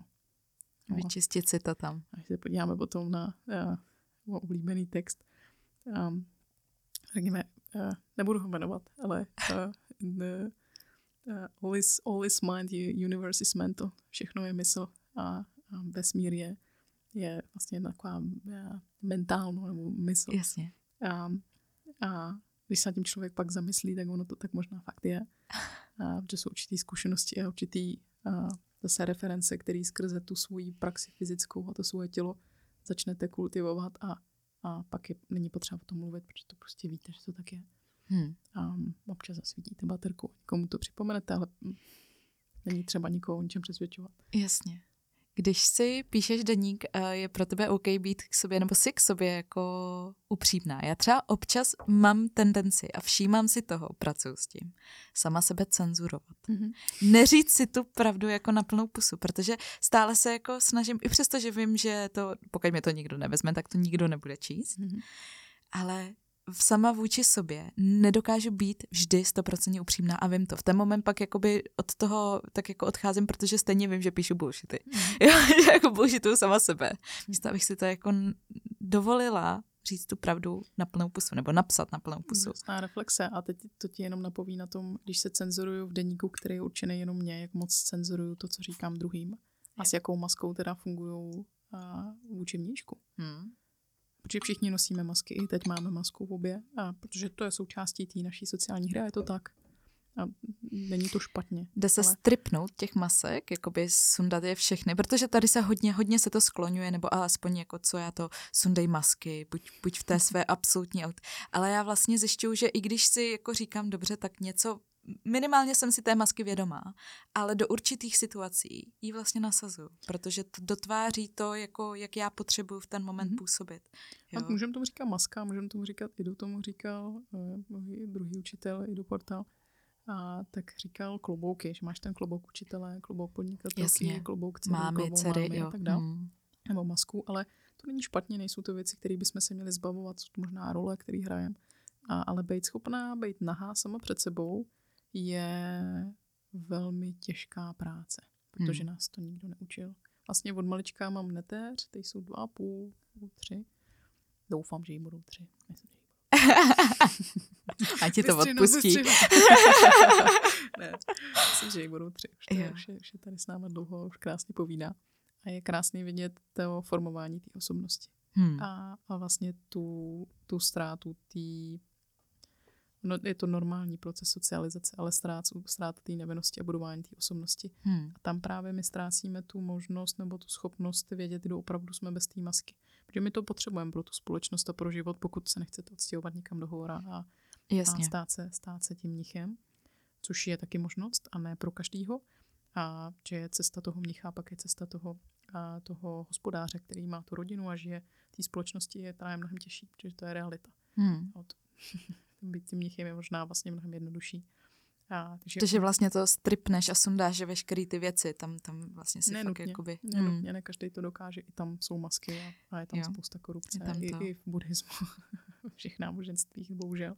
A každopádně ta, ta schopnost začíná tady těma malýma věcma, že člověk začne sedět sám před sebou, sám se sebou, hmm. umí být sám se sebou v tichu a začne si o tom psát. Třeba pro tebe pozvánka by byla a, proč sama před sebou nosím masku. Mm-hmm.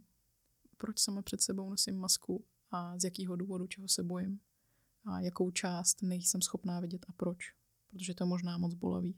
Hmm. A máme to všichni. To úplně stejně. A jsou to takový ty momenty, kdy si člověk píše a pak u toho pláče neví vlastně proč. A protože poznává to svoji, to svoji křehkost.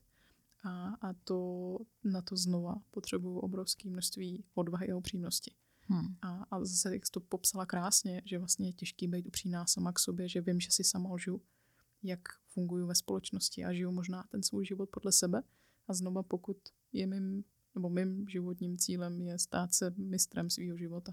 hmm A k tomu potřebuju obrovskou silnou vůli, protože čelíme a, společnosti a, a nástrojům, které nejsou úplně pro Není to férový boj. suverenitu. Vys Instagram, to je prostě hmm. temná magie doslova. Podíváme se na to. Podíváme se na to. Každopádně stojíme proti opravdu mm, No, a to není jako chyba společnosti, nebo obecně můžeme říct, že jo, ale to je jedno. Ale, ale ten, ten mních před těma dvě, dvěma tisíci lety se nemusel vypořádat s tím, s čím se musíme vypořádat my každý jeden den, ať už jsou to množství informací, anebo komplexita řešení jednoho dne. Hmm. A takže ten, ten boj je nefér. A ty techniky, které jsou uh, z ověřený časem, hmm. tak fungovaly ale ne 21. století. Jasně. Takže je potřeba být v tomhle tom zase trošku uh, modernizovat doslova i buddhismus a různé tajemství a techniky z minula uh, pro moderního člověka. Uh, je pravda, že kdo má, kdo má až jako čas sednout do půldenních meditací nebo, jo, nebo dělat nějaký fakt jako takovýhle dlouhý trénink, pokud to vyloženě není třeba tvoje cesta, že to je hmm. opravdu to, co ty děláš jako denně, mm. protože se to prolíná to, ale představ si jako člověka, který má to zaměstnání, chtěl by se takhle no, rozvíjet. To máme od dětí, tak je tam, no, nemá jo, čas sedět hodinu každý den. A to je znovu jako jedna z věcí, kterou mě ta, ta moje výuka mm. a ty hmm. moje studenti učí, což je krásný, protože mně se spousta věcí říká snadno. Pro mě, a já žiju toho mnicha. Teď momentálně jsem ve fázi života, kdy doslova je to, je to hodně, hodně, hodně cvičení a práce. Hmm. A na nic víc tam prostor momentálně není a vím, že jednou budu chtít rodinu, ale teď momentálně je to kapitola, kdy je tohle pro mě všechno. Hmm. A vytvořila jsem si ten život tak, aby to tak bylo a, a žiju ho s plným, s plným vědomím a se srdcem, není to útěk. Když vlastně tam vezmu tuhle tu rovinu, teď jak se narazá rodina a celkově jako, když jsem se tady bavila s ženami, co třeba mají děti nebo ještě nemají a chtěli by potom jednoho dne, tak tady docela často zaznívala i ta, i ta strana zpomalí mě to, mm-hmm. vypne mě to. Bojíš se toho? Nebo to prostě přijímá, že jakoby... Já na to těším. Já těšíš jsem, se já na se to? hrozně těším. Že vlastně jakoby to pře, úplně pře, samozřejmě přetvoří ten tvůj vesmír, ten tvůj mm. systém, najednou je tam někdo další ještě v roli ženy, byť můžeme se bavit o, o tom, tak pořád prostě na té ženě je ten, ten úděl mateřství mnohem víc než ten úděl otcovství. Je jiný, je to prostě jiný. Rozhodně. Já se na to moc těším. Až, myslím si, až tenhle rok jsem nad tím začala víc přemýšlet a dělá to hodně ta moje netéř. Hmm. A obecně a, a to, i to ženství a, a ta role a, taková ta mateřská role, kterou já cítím i při učení anebo při terapii. Mm-hmm. A každopádně není úplně těžký říct, že pro mě ten mužský element je mnohem silnější. I přesto, že mám velmi silný ženský element, i když to tak nevypadá. A, ale je to něco, nebo je to jedna z věcí, na kterou myslím, když a, se učím věci, anebo studuju, anebo cvičím. A věci, které dělám, nedělám jenom pro sebe. Mm-hmm. Učitel, anebo ta moje role je prostředníkem. A hmm. spousta těch věcí, které se učím, nejsou pro mě. A možná to je něco, co předám jednou svým, svým dětem, hmm. nebo bych ráda předala svým dětem a hodně myslím na to, kým se stávám a kým se chci stát. A jako, jako matka, jako žena, jako manželka mm, a jako učitelka. A hmm. je to obrovská inspirace a je to obrovský oheň do, do té denní činnosti když si člověk uvědomí nebo začne přemýšlet nad tím, že možná ty věci, které se mi nechtějí dělat, nebo ta transformace, kterou prochází, tak to nedělá jenom pro sebe. A, a tohle je pro mě velmi jako silná inspirace. Hmm. A momentálně spíš pro to učení, ale do budoucna samozřejmě vím, že bych chtěla mít rodinu a, a je to um, je to podle mě velký proces učení. Hmm.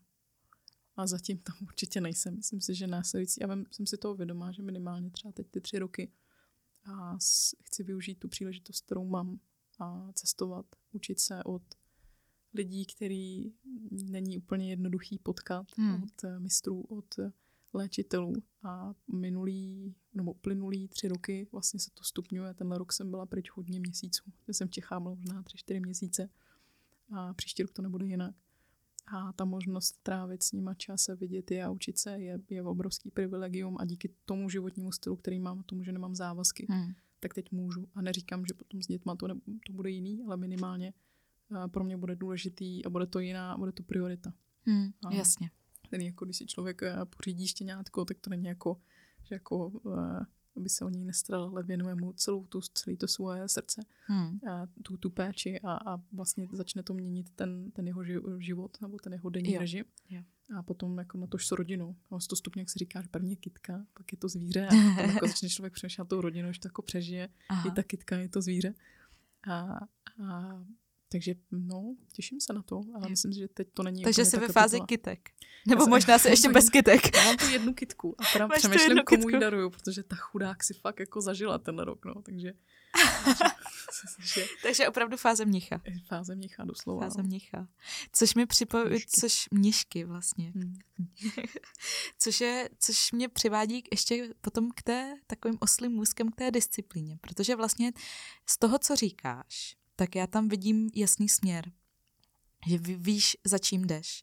A my už jsme to naťukli v autě a předtím, že spousta z nás jakoby neví ten směr, kam přesně kráčíme, jak si to jako, jo, a že těch možností a těch směrů, kam jít, je tak velká přehršel, že my jsme z toho prostě ustřeleni. Přesně přesycení. Já jako klamu tělem, jo. Já zase tak moc dobře nevím.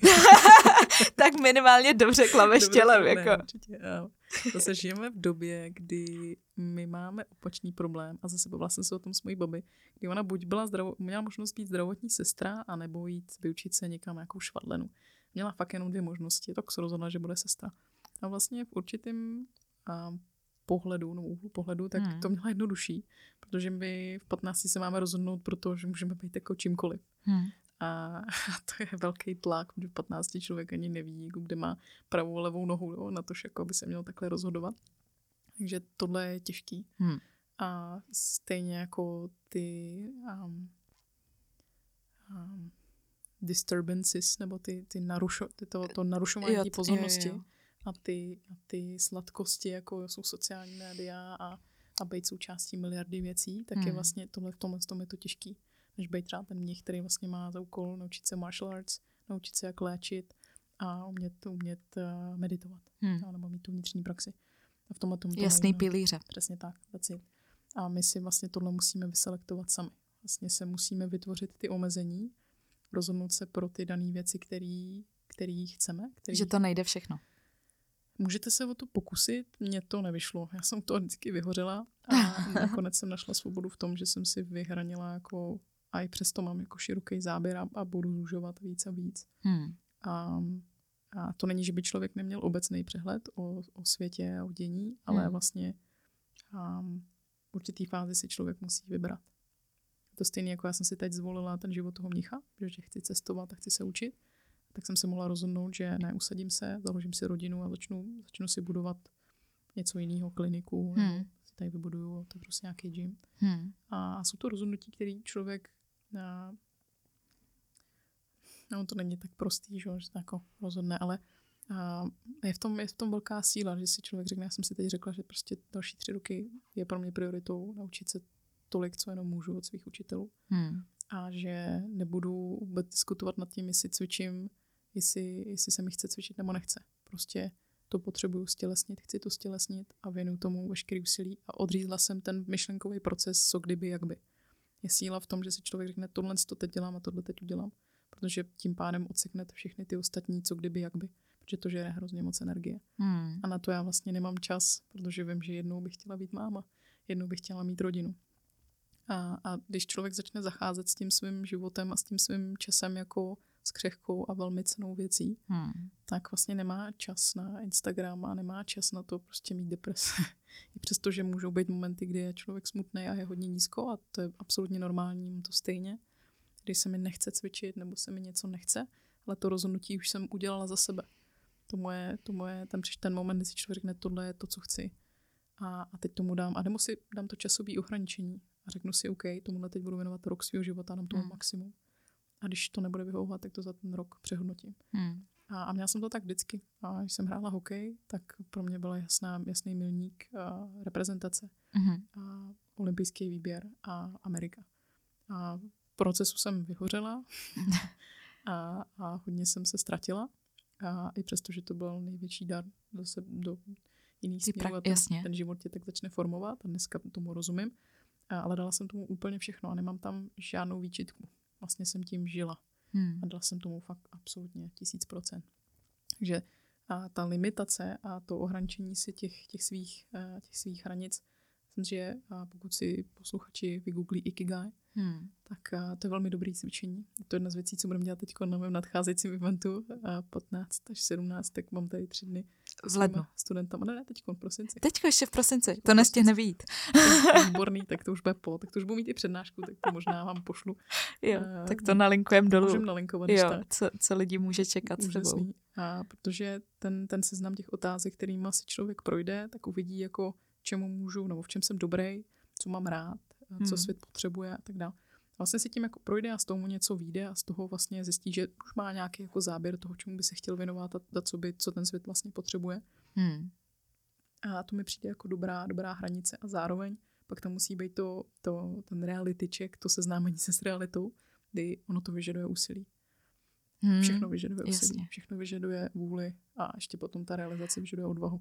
Takže A tam už pak přichází ta, za mě ta, ta, ta část té disciplíny, to, že fakt jako jsem se rozhodl to dělat, jako by, byť proto mám třeba nějaký dary, ale pak už to přijde takový to show up, jako každý den, Každý den. prostě tam prostě si a děláš to.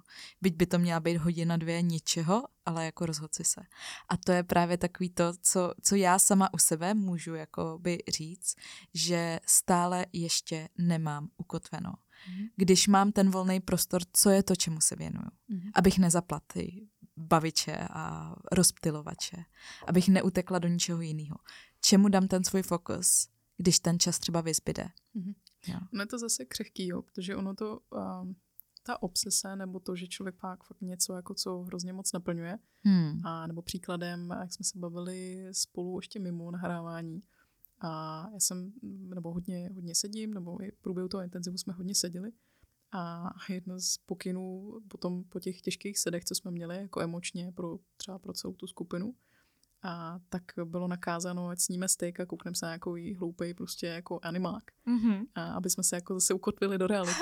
A my jsme s klukama, že se bydlela se svýma dvěma kolegama Aha. A, a každý večer jsme fakt jako prořezali smíchy, jsme se sami sobě smáli, jak jsme jako se klepali u toho stoje prostě a jak, jak to pro nás bylo těžký a pak jsme mimikovali jeden druhýho a vlastně jsme to celý odlehčili, protože ty nechceš upadnout do takového toho hardcore modu, že vlastně nemá život, i přesto, že to může být fáze. Hmm. A já často říkám, že si myslím, že je důležitý, aby člověk vyhořel, protože to, co hledáme, jsou ty mantinely. Ty hledáš ten extrém, ty hledáš ten yin a yang Hmm. a, a potom můžeme jako kalibrovat někde mezi, mezi a, a usilovat o tu, o tu říká se tomu equanimity. Hmm. Není to to samé jako balance, to si můžeme vygooglit, když tak. Ale je to ta schopnost, tu, tu křivku, kterou, kterou představuje ten extrém, ta černá a bílá, Hmm. a ty ji vlastně začneš splošťovat, že to je jako harmoničtější oscilace. Že už Hmm. nejdeš do takových extrémů, kdy prostě buď jenom makám, anebo A jenom nebo čumím, prostě nic, ani přesně. nedělám, ale jsi vlastně schopná se udržovat okolo té osy a, a vibrovat harmonicky a, a v menších výkyvech jsi stabilnější. A to se Hmm. mi dělá ta vnitřní praxe. Takže ten, ten dynamický balans nebo to zaujímání toho, toho state of equanimity. A můžeme tomu říkat a stav flow, nebo zase to je takový výraz, jo. zase, zase, to je stejně jako ta meditace nebo ta mindfulness. Zaklepat na ten obličej. Každopádně a, se pokusím napravit teď tu chybu, že jsem vyslovila slovo flow, jo. A, a Juan nám v Praze krásně popsal na tom workshopu, že normální stav je ten stav toho flow, což je sjednocení tvýho emočního těla, tvýho mentálního těla a tvýho fyzického těla.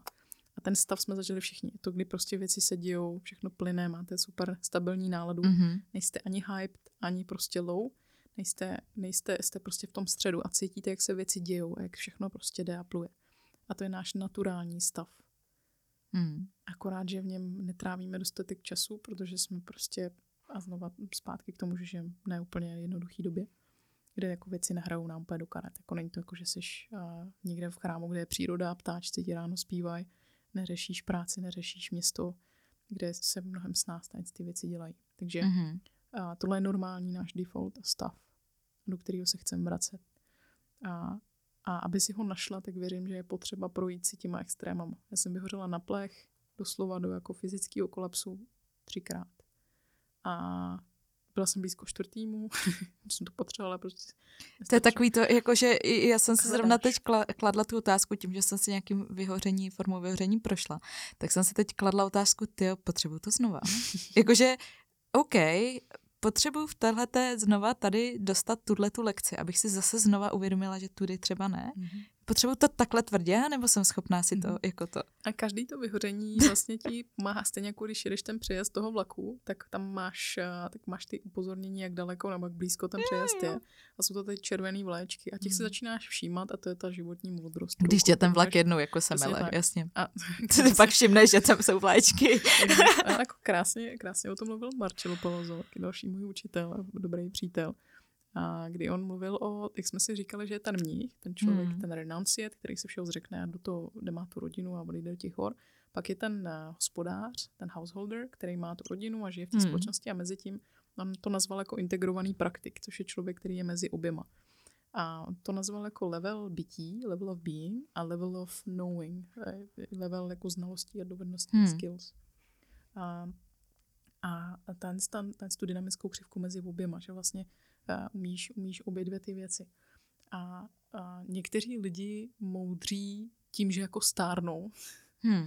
což je velmi jako pomalá, pomalá, jak si vezmeš, jako že uh, jsem moudrý, protože mi je 50, nebo zmoudřil jsem životem, že mi je Jasně. 50 a život mě tak semlel, že jako mám tu moudrost, anebo jí můžu aktivně o ní usilovat. Mhm. A, a to aktivní úsil, úsilí je právě ta praxe, kdy já kultivuju jak to bytí, tu schopnost usebrat se, a Hmm. tu introspekci a journaling a sezení a, a, a vlastně pozorování těch chyb a všímání si těch červených vlek, anebo jenom retrospekce toho, proč jsem se dostal do situace, do jaký jsem se dostal. Ať Hmm. skrze terapii, nebo skrze tu vnitřní reflexi, nebo to, že, si, že to začnu řešit. A potom ten, ten level toho bytí, kde já vlastně jsem schopná na základě toho konat a učit se dovednosti a zlepšovat se ve věcech, jako třeba učit se jazyky, nebo zlepšovat si paměť, nebo se učit nové fyzické dovednosti, starat mm-hmm. se Mhm. o to tělo, nebo podnikat a tak dále, a tak dále. Takže tady ty dvě úrovně toho bytí a, a toho konání těch, těch, a to sbírání těch dovedností je cesta integrovaného praktika, nebo takhle on to nazval, mi se to hrozně líbí, Mm-hmm. že to je ta třetí cesta, Taky jsou s ním. ideálně jako chceme být. Vlastně chceme obojí. Já chci, já chci občas být mních a občas chci být ten praktik, ten, ten, Je. ten rodinný příslušník a umět mezi tím přepínat. A Mm. vlastně to je unikátní otisk pro každého jednoho z nás. To je ta unikátní hádanka, kterou nikdo jiný než ty nemůže vyluštit. Stejně jako mám ty unikátní otisky, tak je tady jediná Adriana Pecinová. Už žádná jiná taková už nebude. Hmm. A krásně zase nám to říkal v průběhu intenzivu Juan, že uh, you are not special, you are unique. Nejste speciálně zvláštní, ale jste unikátní. Hmm. A každý ten jeden z nás je to unikátní stělesnění toho potenciálu, který život jako takový představuje. Mhm. A ta křivka evoluční je na nás. A to je krásný. Hmm. Já vlastně se svým životem můžu dělat to, co já chci. A pro mě zase pohybová praxe byl ten hlavní nástroj Mhm. a tohohle si, toho uvědomování si toho, že, že tu sílu mám a teď si teprve mi přijde, že jsem na začátku. Vlastně mi přijde, že jsem znova úplný začátečník, protože a, s každým tím učitelem ten mi přines nějaký kousek té skládačky životní Hmm. a, a Juan mi vlastně dostal do pozice, kdy jsem viděla z hora, jako co skládám a konzistentně mi připomíná, že já jsem ten, kdo to tvoří a že to je celý na mě. A že on mi poskytne jakýkoliv nástroj v tom směru, kam se chci rozvíjet, Jasně. ale že ta práce je na mě a že já jsem tím mistrem toho svého života, nebo se jim stávám každým tím svým činem a tím konáním. A to je každodenní dřina. Každý jeden den je příležitost. A je to to skládání si těch, těch, a, těch a, cihel, Hmm. toho stavění toho domu. A teď otázkou je, jaký projekt já si tvořím. Jo. Stávám se a, silnější bytostí, kultivuju svoji vůli, Hmm. kultivuju tu svoji životní energii, vytvářím něco, co má pro mě hodnotu, ať už je to cokoliv. Tam Hmm. to není jako malý nebo malých nebo velkých věcí. A, a to není malá věc. A pokud přijde moment, kdy fakt přijde ten vhled, kdy si tohle člověk uvědomí, že každý ten jeden čin, nebo to, co dělám, ať už to, že se, a, že se o sebe starám fyzicky a Hmm. jsem pak lepší táta, nebo lepší máma, nebo že jsem víc vyrovnaná mentálně, protože si řeším svoje věci z dětství a zase jsem tím tou lepší sestrou, lepší matkou, lepší učitelkou, terapeutkou a tohle to je, člověk nemůže nudit. Hmm. Vlastně jako to je každodenní pozvánka a ty obyčejný rádoby v uvozovkách věci se pak stávají tou příležitostí k tomu sebepoznání, k té seberealizaci. To není malá věc. Ty jak o tom mluvíš, tak mě tam naskakuje ta rovina, že není malých věcí, co můžeš dělat. Ať už se rozhodneš pro cokoliv a jakkoliv to uchopíš, tak vlastně je to všechno v pořádku. Mhm. Pak ale do toho vstupuje ten hráč, ten, ten další, ten, ten člověk tam někde, lo, pa, puppeteer, jako nějaký loutkář někde za scénou. V tomhle případě a v téhle metafoře to pro nás budou nějaký sociální sítě a další jako rozptylovače. Protože ty nám ukazují určitou formu toho, co je úspěch kdo je úspěšný, jak, jak bychom jako měli vypadat. Jo, je nám to tím, těma médiama předkládáno, že prostě teda úspěch budeme definovat. Věřím, že se definoval jinak prostě 50 let zpátky, byl úspěšný člověk, jinak ho bereme úspěšnýho teď. Jo, teď s každou tou generací a přijeme, že se nám to stále víc a víc jako otáčí. A dává to lidi pod větší tlak, protože dřív co, přečet si to možná v novinách, možná si to slyšel někde v rádiu o těch... sen. Přesně, ano, Mhm. ano, tam, jo, kde ty média to začaly jako sypat, tyhle ty úspěšný lidi, jak se to vezme, jo, co je úspěch. Je to zdraví, je to, je to rodina, je to, je, to, je to ta práce, jsou to ty vydělané peníze, tam už to všechno jako hraje roli. Ale teď je nám to vlastně servírováno 24-7 nějakým stylem, nebo my si to necháváme servírovat skrze ten algoritmus, takhle jako ten, to, to už ani není jako, to není fine dining, tohle je prostě jako mega rychlý sushi go, prostě, který ti takhle jako profrčí. A ty jenom si říkáš, tak co si rychle chytnu? Hmm. Jako, jo? No, ty jako to je velký téma sociální média. Já jsem teď měla tak, takový tichý období na svém Instagramu, protože je to součást mojí práce a je to hlavní moje komunikační médium. Mhm. A takže vlastně to se, teď si, teď si jako redefinuju ten vztah, který s tím chci mít, protože nejsem chytřejší než ten algoritmus, který mi prostě dokáže chytnout když byla muž, tak eh, zakoule ten, ten, ten, můj, ten můj dopaminový systém a vlastně mě jako otáhnout kamkoliv on chce. Mm-hmm. A nejsem chytřejší. A takže začala jsem teď poslední... Jsi ostražitější. No ale minulý měsíc jsem experimentovala. Já jsem si z telefonu odstranila všechny aplikace. Já jsem hmm. tam jenom Messenger, který potřebuju kvůli práci. Hmm. A, a to bylo všechno, co jsem si tam nechala. Odstranila jsem si WhatsApp, e-mail, Instagram i Facebook a používala jsem jenom na počítači. A efekt byl, že, že jsem potřeba, a zjistila jsem, že jsem prostě nepozorná a říkala jsem to svým studentům nedávno na Zoomu, že jsem si uvědomila, jak jsem zhloupla. Zhloupla? Ale jako extrémně. A to se věnuju jako čtení a cvičím fakt jako 8 hodin denně no. a sedím a dělám fakt spoustu věcí. A došlo mi, jak moc mě to hloupne. Jak jako vlastně mě to otupuje. A, a to jsem na tom netrávila jako hodiny. Jo, to tam prostě člověk tak jako vleze na těch pět minut, scrolluje si to a vlastně mi došlo, jak moc mi to ničí tu moji pozornost a došlo mi to v ten moment, kdy jsem poslední 4-5 měsíců se hodně věnu vnitřní praxi, hodně sedím, hodně stojím, mm-hmm. hodinu, dvě a tak dále. A nebo dělám na, na rytmické práci, která hodně nutí tu, tu mysl být, být pozorná, udržet díl pozornost, to určitý posčítání a tak dále. A došlo mi, jak jsem zhloupla. A v ten moment, jako kdy mi to došlo, jsem říká, jo, a dost, jako tohle ne, to já vlastně jako nechci. Takhle a... se nechceš otupovat. No nechci, protože mám věci, který, na kterých mi tolik záleží Aha. a který vlastně, teď mám, teď mám fázi od svého sifu a která vyžaduje přes, je to nějakých 8 až 10 hodin denně praxe. Protože na to mám čas a prostor, není to něco, co musím dělat a jsou to věci, které mě extrémně zajímají a baví. Ale vlastně mi došlo, že na to nemám jako schopnost mentálně, že to neustojím mentálně. Mm-hmm. A celou tu Austrálii vlastně to bylo takový přeočkování, kdy si člověk jako prošel fakt peklem, doslova, jako fyzickým, mentálním. To byl mm-hmm. prostě rite of passage, byl to přechodový rituál, jsme fakt dřeli hmm. a dělali těžké věci, které se ti dělat nechtějí.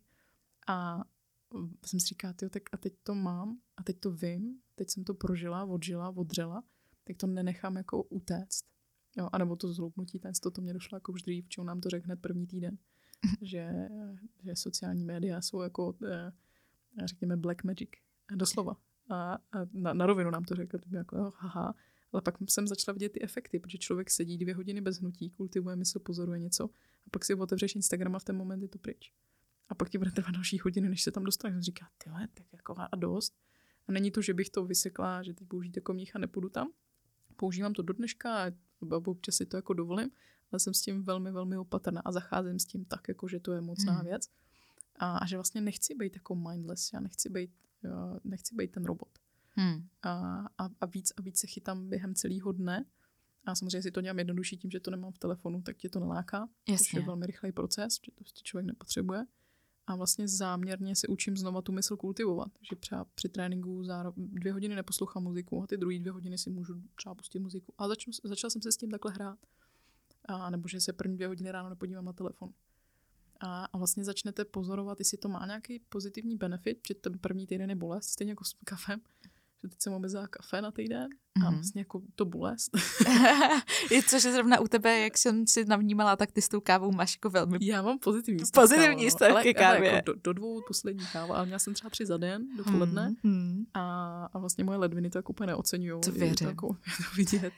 A teď jako jsem to cítila, že jsem jako unavená, jak říká, OK, tak jsem zase dělala šileži, tam minerály a to tam to a prostě, že a houby, eh, takový ty medicinální. Jo, medicinální houby. Nebo ne medicinální. Jako, no, jo. jako jo, ne. Tak jsou takový ty spirituální, co ti mění. ne, nevím, ne, to myslím, ty ne, ne, ne, myslím ty medicinální, který...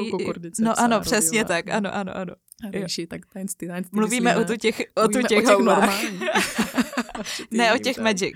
O magic houbách ty já nemůžu, ale Uh, nasadila jsem tohle a vlastně je to stejný, že káva není špatná, nebo hmm. sociální média možná nejsou špatný, ale je potřeba uvědomit si tu sílu, uvědomit si ten kontext a umět s tím pracovat. A pokud ne, tak si vytvořit prostředí, kde je to jednoduchý. Hmm. To stejný jako pro některé lidi, kteří začínají cvičit, tak je skupina velmi dobrá podpora, protože a já když chodím do skupiny, tak jsem si to vlastně usnadnila, protože chodím do prostředí, kde lidi cvičí. Mm-hmm. A mhm. kde většina lidí nekouří a nepije a zároveň zdravě jí. Třeba. A vlastně si vytvářím to prostředí. A stejně jako to řekl Budha, že jsi souhrn těch pěti lidí, se kterými se stýkáš, mm. na tom hodně je. Že já jsem teď strávila mm, devět týdnů s lidma, kteří jsou ochotní jít za hranici toho, co je normálno. Hmm. Protože není normální vstávat v 5.30 ráno, chodit spát v 11 večer a, a cvičit 8 hodin denně. A jsou to lidi od rodiny, jsou to lidi, co chodili do práce. A vlastně jsi v tom prostředí, kde je tohle normální. a začneš redefinovat to, co je normální. Hmm. Stejně jako ten čas s tím svým učitelem, kdy pro něj je standard cvičit 8-12 hodin denně Hmm. a, a nekoukat do telefonu a bavit se o, o mm, určitých věcech. To je jedno, jako na určitý Jasně. témata, a, který rozvíjí třeba a víc tu, tu kognitivní kapacitu, nebo, a, nebo jsou to ty těžké otázky. A vlastně si na to zvykneš a je to prostředí, si řekneš, ty já už vlastně jako nechci být v tom starém prostředí. Hmm. A zároveň jsi furt v kontaktu s tou realitou a nejseš ten vůvu člověk, co nosí to bílý, ty, ten bílej habit a, a ty, ty krystaly a, Jo. a vlastně nemůžeš s ním mluvit normálně. Že ta spiritualita a to, to co v tom pr- 21. století je takový jako zvláštní, je to přesycení informacema, je to, je to ten, ten twisted, ta trošku zvrácená forma toho, že všechno jako mindful a počkej, já si to jako musím prožít, a teď já si to musím nacítit, Jasně. že je potřeba najít mezi tím ten balans, a kdy jsem pořád v kontaktu s realitou, ale jsem schopná prakticky fungovat a přinášet věci do formy. A, Hmm. a to, je, to je ten dynamický balans a ten úděl, který, na kterým pracujeme každý den, to je ta dřina. A znova se dostávám zpátky k těm nástrojům, který k tomu pomáhají. Mhm. Je určitá forma stišení se, protože já když se stíším, tak uh, mám možnost začít pozorovat a můžu začít věcí všímat. A když si něčeho všimnu, napíšu si to, vím o tom, tak to můžu začít modulovat, do té doby Hmm. nemůžu. Zároveň, já tomu říkám praxe, a není to jenom čistě pohybová věc, ale praxe, jako praktik, a ten důvod, proč to dělám, nebo to, co dělám, tak je, aby jsem se sama sebe odstavila z té cesty, aby jsem si přestala překážet. Což mnohdy si my sami jsme tou největší překážkou, No, kterou ale si tam jako- prostě postavíš. Jako. To jsme. To- To, upřímně jsme, stejně jako jsi to řekla krásně No. s tím, že vlastně nejseš k sobě upřímná v deníku, já taky ne. Hmm. Učím se to. Protože jsme to zapomněli, protože ta upřímnost byla trestaná, bylo to něco nežádoucí. Už se Jasně. podíváte, jak zase na nějaký dvou až tříletý děti, kdy se začne formovat to ego, ta personalita. To se neříká. Tohle by si neměl, to, to nezmiňuj. Jako, Když to uděláš tak, Jo, jo a přesně tak. vlastně A už jdeš Což není špatně, Jasný, tak to prostě je. protože To je- potřebuješ fungovat. Pořád fungujeme v téhle společnosti, Přesně která tak. byť může být postavená na pravidlech, které nám už teď třeba nedávají smysl a potřebovaly by být redefinovaný, tak nejsou. Je to nevyhnutelné. Vlastně pokud jako chceme žít v tomhle tom- přežití. v tomhle tom Matrixu je to doslova přežití, Jo. takže je, je potřeba naučit se pravidla té hry a pak je můžeš začít porušovat anebo modulovat. Jo. Ale- Pak máš ty bariéry, kde víš, kde to můžeš tak. jak, Ale překročit. jestli je něco, co bych doporučila komukoliv, Hmm. tak jako jestli chcete bojkotovat systém, tak buďte zdraví, Hmm. buďte mentálně silný, mějte silnou vůli a mějte silnou disciplínu a zároveň odvahu konat. Protože to jsou lidi, kteří mají možnost věci měnit. Ne, když člověk nemá a, na složenky, a je nemocný a, a vlastně slabý. Že Hmm. to, co je nejnebezpečnější, je člověk, který ví, co chce, který má silnou vůli, který má Jasně. silný fyzický a zdravý tělo. A, a to, je, to je člověk, který má možnost něco měnit, inspirovat a, a případně dál. Takže tohle je vždycky dobrá investice. Hmm. Být víc pozorný, umět tu introspekci. Ten nebezpečný člověk To vlastně. je nebezpečný člověk. Já jsem si, mě tomu úplně teď skočila jedna myšlenka, když jsem uh, měla svoji praxi jako kundalini jogy a tam, doufám, že to říkám dobře, když tak mě někdo opravte, ale že jeden čas ta praxe byla zakázaná, protože ona integrovala skrze tělo a mysl, tě jakoby vedla do toho stavu prostě té volnosti. Té, Mhm. a to s tím panovníkům dávno, dávno, dávno, když tohle z někoho se nelíbilo, protože svobodný člověk není ohladatelný člověk. Člověk, který ví, kam jde a co chce, tak jako není to stádo a ta masa, kterou potřebuje ten systém, aby vlastně mohl fungovat. Je to tak. Tak ono, ono je to víc věcí, jo, ty stejný, a, nebo takto, ty psychedelika jsou hodně kontroverzní. Já a jsem se k tomu dřív vyjadřovala, že to je věc, která může být velmi dobrým nástrojem. Dneska jsem s tím mnohem víc opatrnější a je to věc, kterou nedoporučuji nikomu. Jsou lepší cesty. Mhm. Každopádně to je Možná in- složitější. in- individuální Jasně. cesta, protože chceš vlastně umět do těch stavů vcházet kontrolovaně, protože potom, když si něco otevřeš, tak to chceš umět kontrolovat a vypnout, což Hmm. se pokud se k tomu dostaneš skrze ty látky, tak se nedaří. Třetí Nebo strana, nemáš. jasně. Nemáš Nemáš šanci. kontrolu. Nemáš šanci se k tomu Hmm. dostat. Takže já s tím bych byla opatrná, ale je to každýho věc. Je to něco, čemu jsem si došla až po nějakých eh, experimentech. Hmm. Zapať boha jsem dopadla dobře, takže eh, to nebyly nějaké jako těžké věci, byly to většinou malé věci, ale Hmm. ale i přesto už to je věc, který, který jsem se zřekla na dobro. A, Mhm. Ale hezký ten příklad, a proč to bylo zakázané, je, že prostě lidi pak nechtějí chodit do práce, že jo. A, a zase zpátky k tomu, aby jsme byli praktický a pro kohokoliv, a kdo vlastně nesouhlasí s tím a nelíbí se mu, jak ten svět funguje, tak je to pozvánka k tomu ho začít měnit a nezmění toho, když budete nemocný, když budete mít deprese, když, budete, když nebudete mít tu vitální energii, když budete mít slabou vůli. Hmm. A pak je otázka toho, co mi oslabuje moji vůli. A když se nad tím zamyslíme, tak je to, jsou to právě ty, ty eh, zloději pozornosti Mm-hmm. a, a, a spousta věcí, jo, ale jsou, jsou věci nebo jsou činy, Hmm. a který vás sami před sebou oslabují. Třeba to, že člověk neříká pravdu, není k sobě upřímný, Mhm. nebo si něco řekne a nesplní to. Je možná lepší neříct si to, než si zlomit ten svůj, ten svůj Ta accountability jako sám k sobě. Protože Je to něco, pravda, že oni, ty, když si dáš ty cíle, přesně ty, jako že tohle budu dělat, pak sám před sebou selžeš, protože byť jsi to nastavil jako to, tak to bolí. No, vlastně si tím, jako znova, eh, Podrýváš, O tom, o tom no. mluvím vždycky, jo, skoro už ve všech podcastech nebo na internetu, protože to je vlastně, já si myslím, že ty důležité věci jsou třeba opakovat. Ono protože vlastně my je slyšíme, nevyslyšíš. hele, víš co, ono je můžeš slyšet jako třeba desetkrát a po jedenáctý to zapadne. třeba, tak budeme Třeba. doufat, Budeme doufat, že teď to zapadne. tak to zapadne, jo. Takže jsme, už máme deník, máme Ano. nějakou formu nepohybu, kdy je introspekce, máme Nějaké fyzický stišení. trénink a samozřejmě tu péči o to tělo, jako Jasně. udržovat se vitální zdraví a neoslabovat se hloupýma věcma, jako jsou psychedelika, kouření a alkohol. Hmm. Samozřejmě 80-20, ale to jsou takové základy. A teď k té důležité věci, k té vůli, a, nebo k té disciplíně. A je to jako, když mám konto a na tom kontě jsem třeba na nule. Hmm. Řekněme, že jsem na nule. Když si řeknu, že ráno vstanu v pět a nevstanu, tak jsem v mínusu. To minus jedna jednotka. Když si ráno řeknu, že vstanu v sedm a vstanu v sedm, je to plus jedna jednotka. A Mhm. ten, ten, ten, ten zase dynamický balans a já můžu buď kultivovat ty plusy, což znamená, že řekněme, že si naakumuluju tisíc, tisíc bodů Hmm. plusu. A v ten moment, kdy potřebuji dělat těžký zásadní rozhodnutí, nebo si řeknu, hele, tak a dost, já chci podnikovat. A, a teď změním kariéru a, a stanu se trenérem. Hmm. A, a teď to, abyste to udělali, odešli z té práce, kde máte těch jo, pět, pět dní v týdnu, 8 hodin, Hmm. tak to bude bolestivý proces, ten, ten, ten bridging, ten, ten přechod. Hmm. A možná to znamená, že budete mít dvě práce, že budete chodit do kurzu, pátek, sobotu, neděli a do Jasně. toho chodit růbat. A na to já potřebuji mít hodně jednotek. A zároveň to, aby jsem se nevysabotovala, tak já potřebuji mít důkazy.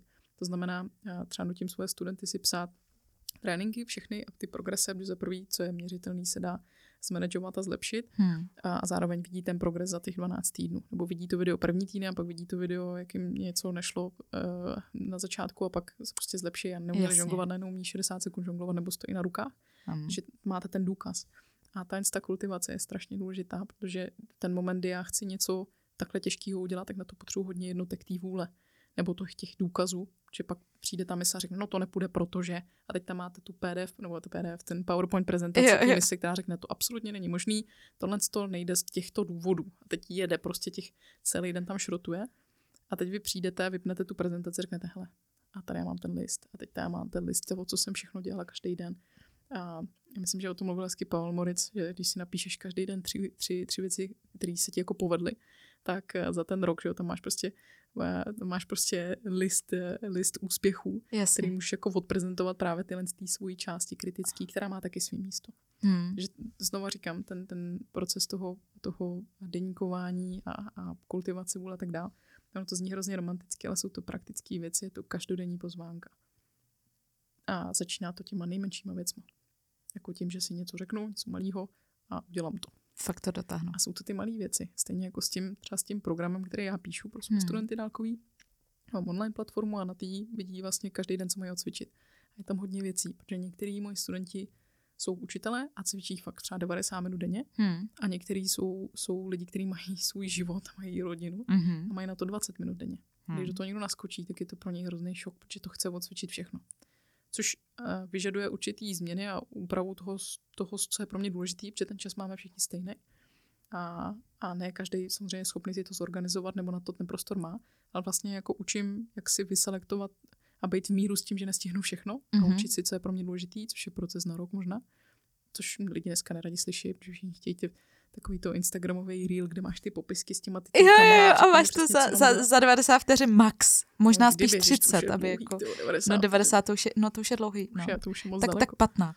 No. To je ten, to je 15 15, sekund 15 a- vteřin je ta, ta pozornost. Ale zase, jako jaký výsledek z toho budeš mít, když je to 15 sekund a, a všichni chtějí ten quick fix, takový to rychlý upravení. Jo. Versus to, že se někdo naučí zacházet se svým tělem. A to je těžký proces, dlouhodobý proces. Není to pro každýho. Proto třeba dneska mám nějakých kolem 40 studentů, Mhm. za ten rok se jich tam prostřídá, bylo jich třeba možná 80, ale vždycky aktivních jsou třeba 40 až 50. Hmm. A, a pro mě jsou to velmi odvážní lidi. Já, já, jako, já říkám jim to často a vlastně oni si to fakt neuvědomují, že za prvý cvičí sami, za druhý Hmm. cvičí něco, co je divného, protože to není silový trénink. Jasně. fakt hodně divné věci.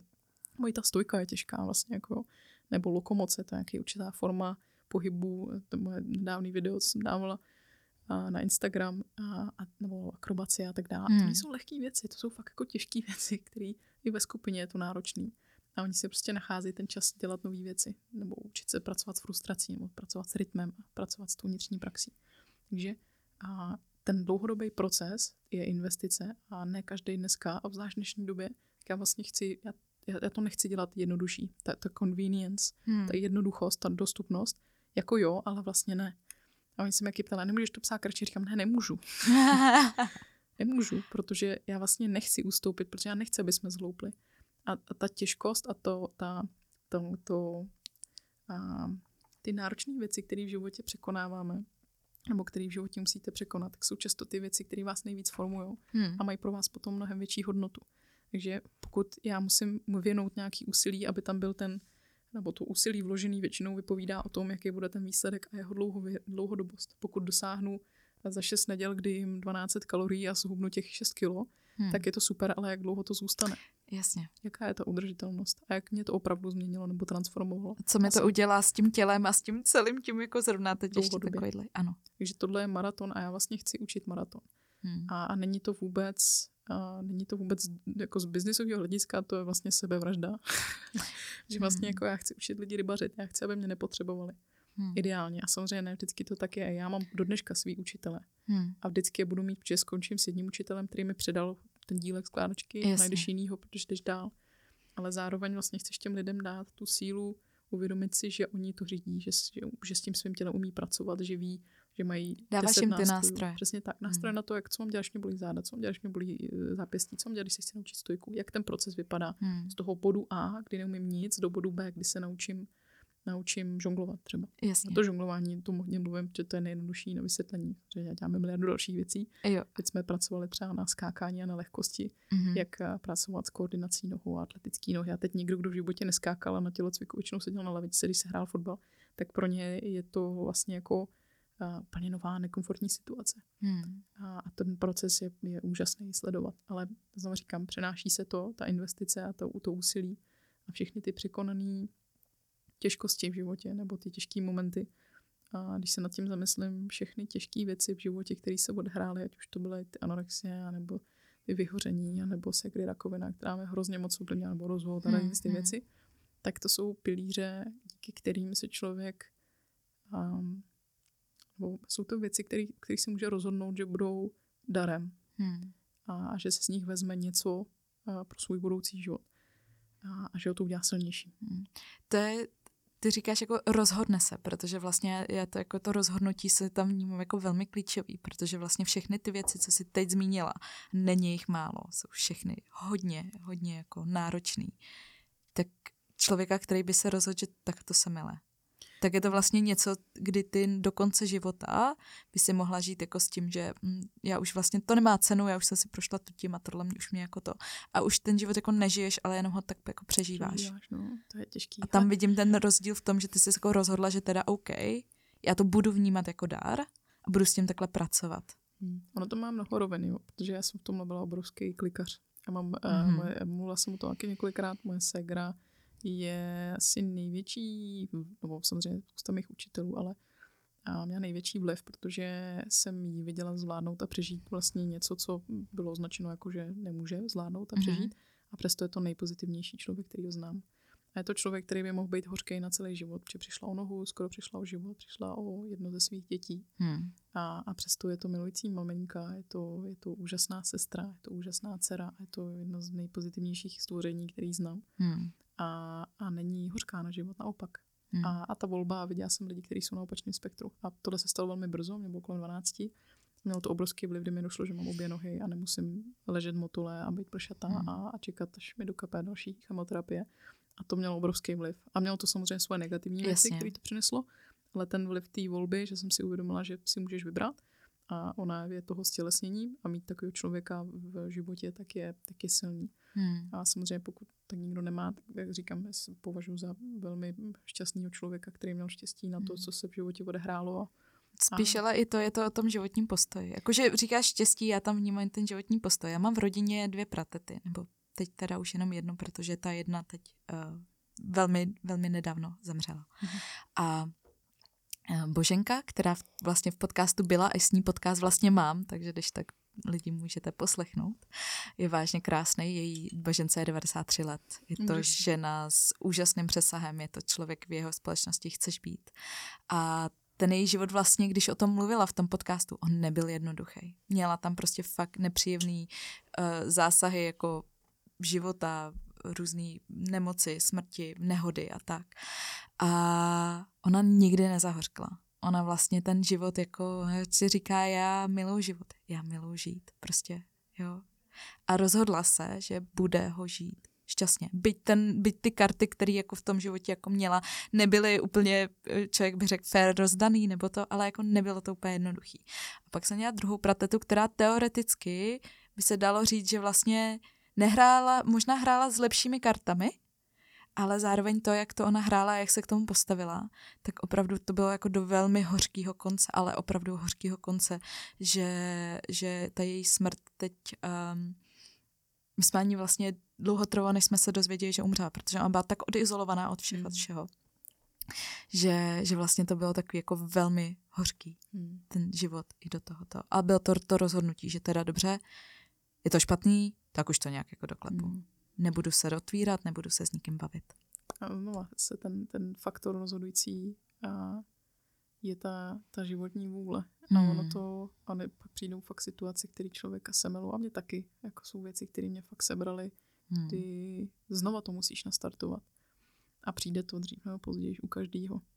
A proto tohle je, ta, ta praxe životní je investice. Je to, je to něco, co člověk chce kultivovat. Chcete být silný fyzicky, mentálně, spirituálně. Vlastně potřebujeme prakticky, pro ten život. Prostě to přijde. Ta moje hmm. máma jednou odejde, ten můj táta taky nedávno. Ta, myslím, taky po několikátý, to už jsem si myslela, že teda jako už je, už je čas, tak, eh, tak eh, můj táta skončil na IPu a to jsem zrovna učila jako workshop a jak jsem tam za ním potom jela a vlastně mi to došlo, byla jsem smířená s tím, že, že to taky nemusí být, že to prostě je blbý hmm. a že tentokrát to je možná jako ono. A, a vlastně jsem si uvědomila, že všechno, co jsem dělala do té doby, a i v té Austrálii, tak mi vlastně, já jsem tam jako byla plně a nebyla jsem rozbitá, ale vlastně tam pro něj byla bez emocí. Vlastně jsem tam byla jako, hmm. jako dcera a byla jsem tam pro něj plně. A, a došlo mi, že to je odrazem mý praxe. Že hmm. tohle je ten důvod, proč člověk cvičí. Aby tam mohl být, aby se nekácel, aby tam mohl být pro rodinu. Hmm. A i to je pro mě velká inspirace. A znovu říkám, to fyzično odráží to interno, takže většina lidí, kteří mají silnou vůli, mají silné tělo. A nemyslím tím, že mají velký jako svaly, ale jsou mm-hmm. schopní že na to, aby se člověk dokopal cvičit, tak potřebuje určitou disciplínu a zase jsou to určitý aspekty odraz toho, jak člověk funguje, nebo eh, dobře jíst a, a dobře se stravovat. Ne nadarmo máme jako obdiv pro lidi, kteří jsou, kteří vypadají dobře nebo, hmm. nebo mají ty svaly, protože víme, že to i z toho evolučního hlediska to v nás jako vzpouzí ten respekt vnitřní. Hmm. A, a, a tím neříkám, že je to jako lepší nebo horší, a, ale něco na tom je, jsou to atributy. Hmm. A, takže a, k té k volbě, ano, každý den je rozhodnutí. Já hmm. se můžu probudit s depresí a můžu se rozhodnout nandat si ty monterky a jít do té práce. A, a dělat tak nejlíp, jak dovedu. A občas to tak je, že člověk jenom vstane z postele je to ten největší akt toho usebrání se a vyžaduje to obrovskou vůli. Hmm. A myslím si, že každý to zažil, tady ty momenty, kdy je vyčerpaný, kdy je unavený, kdy má depresi, kdy nic nedává smysl. A já jsem tyhle momenty měla několikrát, protože mám silný sklony k depresím. Hmm. Já jsem v období, kdy jsem tady nechtěla úplně být, zrovna v tom období s tou anorexí a, a neměla jsem si říct moc tu dobu ještě, což trvalo, fakt to muselo zajít do extrému. Hmm. jsem si o ní řekla a mám k tomu obrovskou pokoru a, a, a zároveň rozumím lidem, který, který tím prochází. A, ale jestli tam pro mě něco bylo a, a dobrý rozhodnutí, který jsem kdy udělala, bylo vybudovat si tu vlastní praxi. Protože v ty momenty, kdy já jsem tam nemohla pro sebe být, tak tam pro mě byly ty moje návyky. To, že jsem každý den šla do gymu, nebo že jsem si každý den šla zacvičit.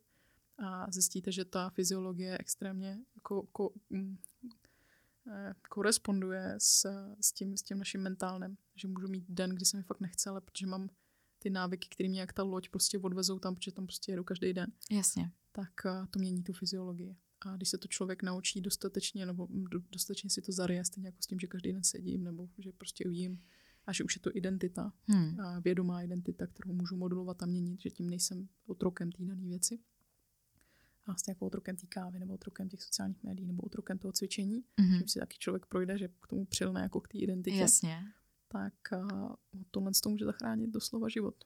A není to poprvé, co jsem to jako viděla. Zároveň se tím člověk může extrémně ublížit, mm-hmm. což je prostě paradox se vším. Je to dvousečný. Je to dvousečný jako všechno.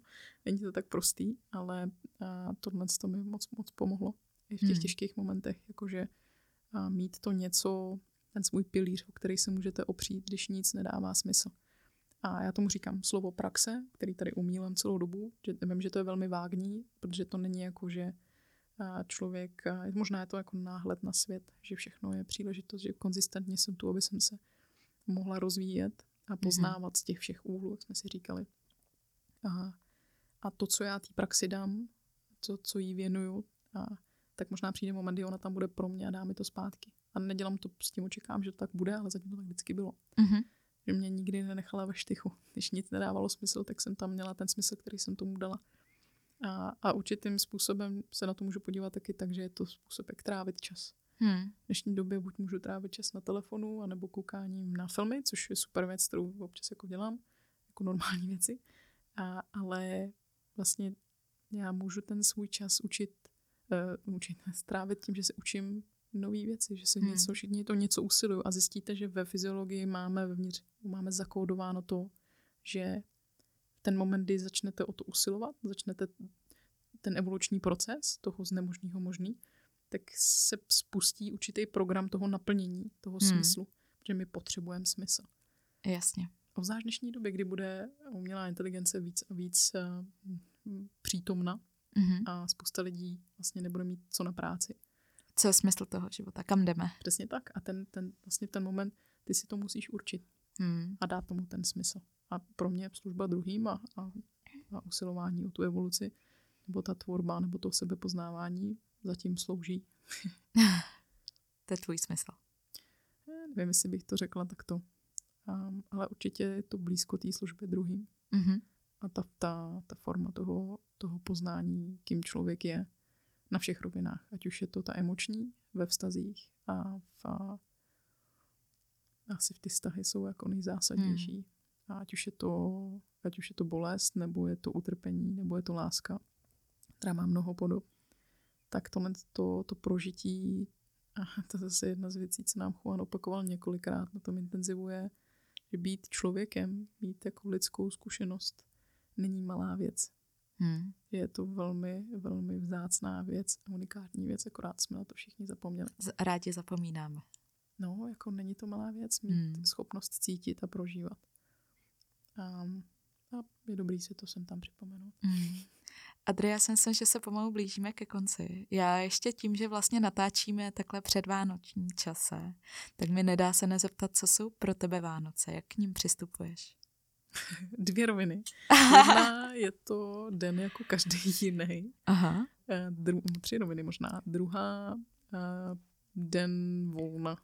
Je to volno pro tebe? Mm, jakože si dovolím jet za tou rodinou a vlastně se s nima všema vidět a být s nima. Mm-hmm. A, a ta třetí rovina? Třetí rovina, nevím, jestli existuje třetí rovina.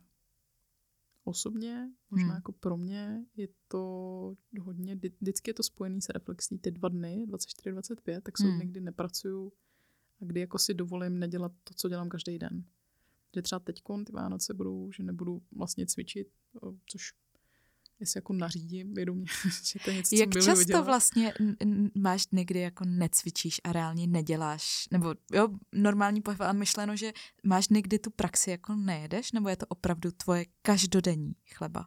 No teď jako posledních 5-6 měsíců jako hodně málo volna. Vlastně jediný volno, co jsem měla, jsou cestovní volna, když jako se přesouvám a to se stejně nějak Stejně se po, já to viděla ty videa z letiště. Jako, jako. Když prostě A zase člověk nechce být toho otrokem, no, ale je to něco, jako, co, co mi nemusím se k tomu dokopávat. Mm-hmm. A, takže málo.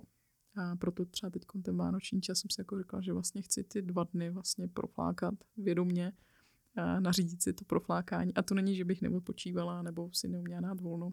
Mm-hmm. Ale je to takový hezký, že člověk kouká na ty pohádky a, a na malou se těším na netéř a, a vlastně si jako užívám ten, ten normoživot.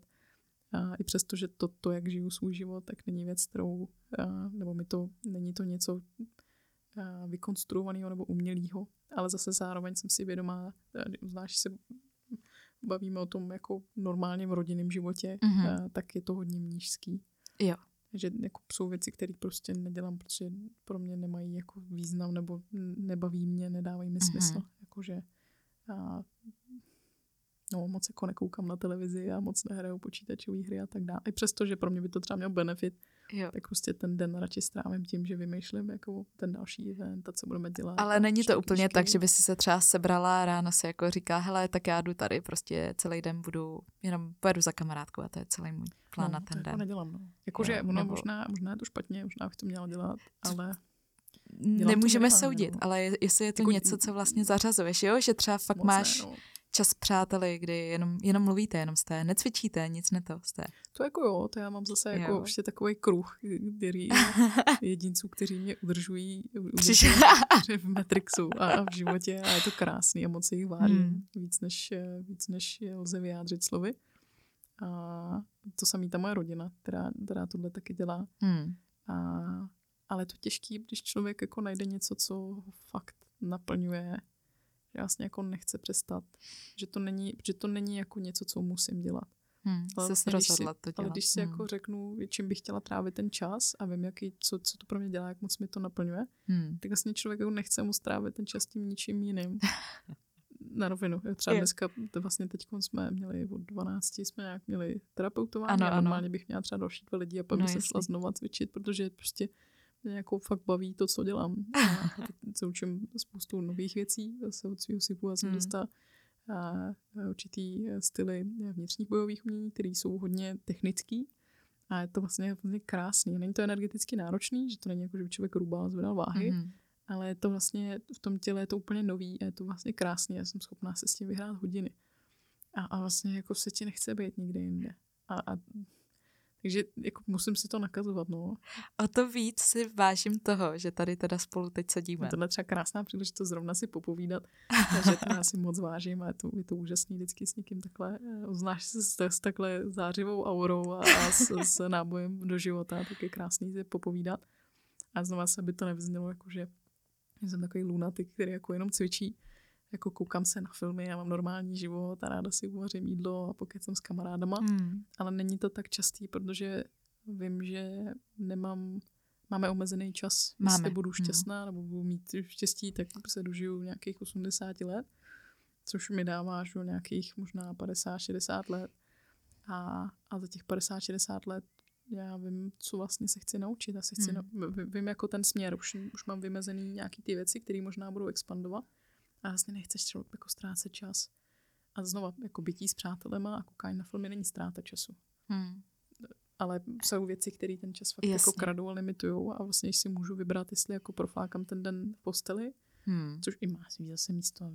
A taky to nikdy uděláš? I svým studentům nakazuju občas, aby se jako koukli na Netflix, snědli Hagendas a prostě tři dny nic nedělali. Takže tak zase, zase ten, ten kontrast a ten jo, paradox, jo. jo. ale protože občas to prostě je potřeba a je to normální. Mm-hmm. Ale znovu říkám, že člověk najde v životě něco, co extrémně naplňuje, tak jako nechce moc dělat nic jiného. A Chceš to proskoumat. No vlastně jako nechceš ničím jiným trávit čas. Hmm. Pak jsou takový ty lidi, kteří řeknou, no, ale to je moc, co tam neměl jako to. To jsou většinou lidi, kteří to nenašli.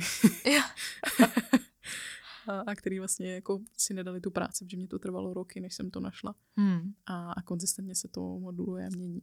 Takže hmm já si toho moc vážím a, a taky vím, že to má svůj životnost. Hmm. Ať už to, že člověk stárne, nebo to, že je to období, kdy, jak říkám, potom budu mít rodinu a budou jiný priority. Jasně.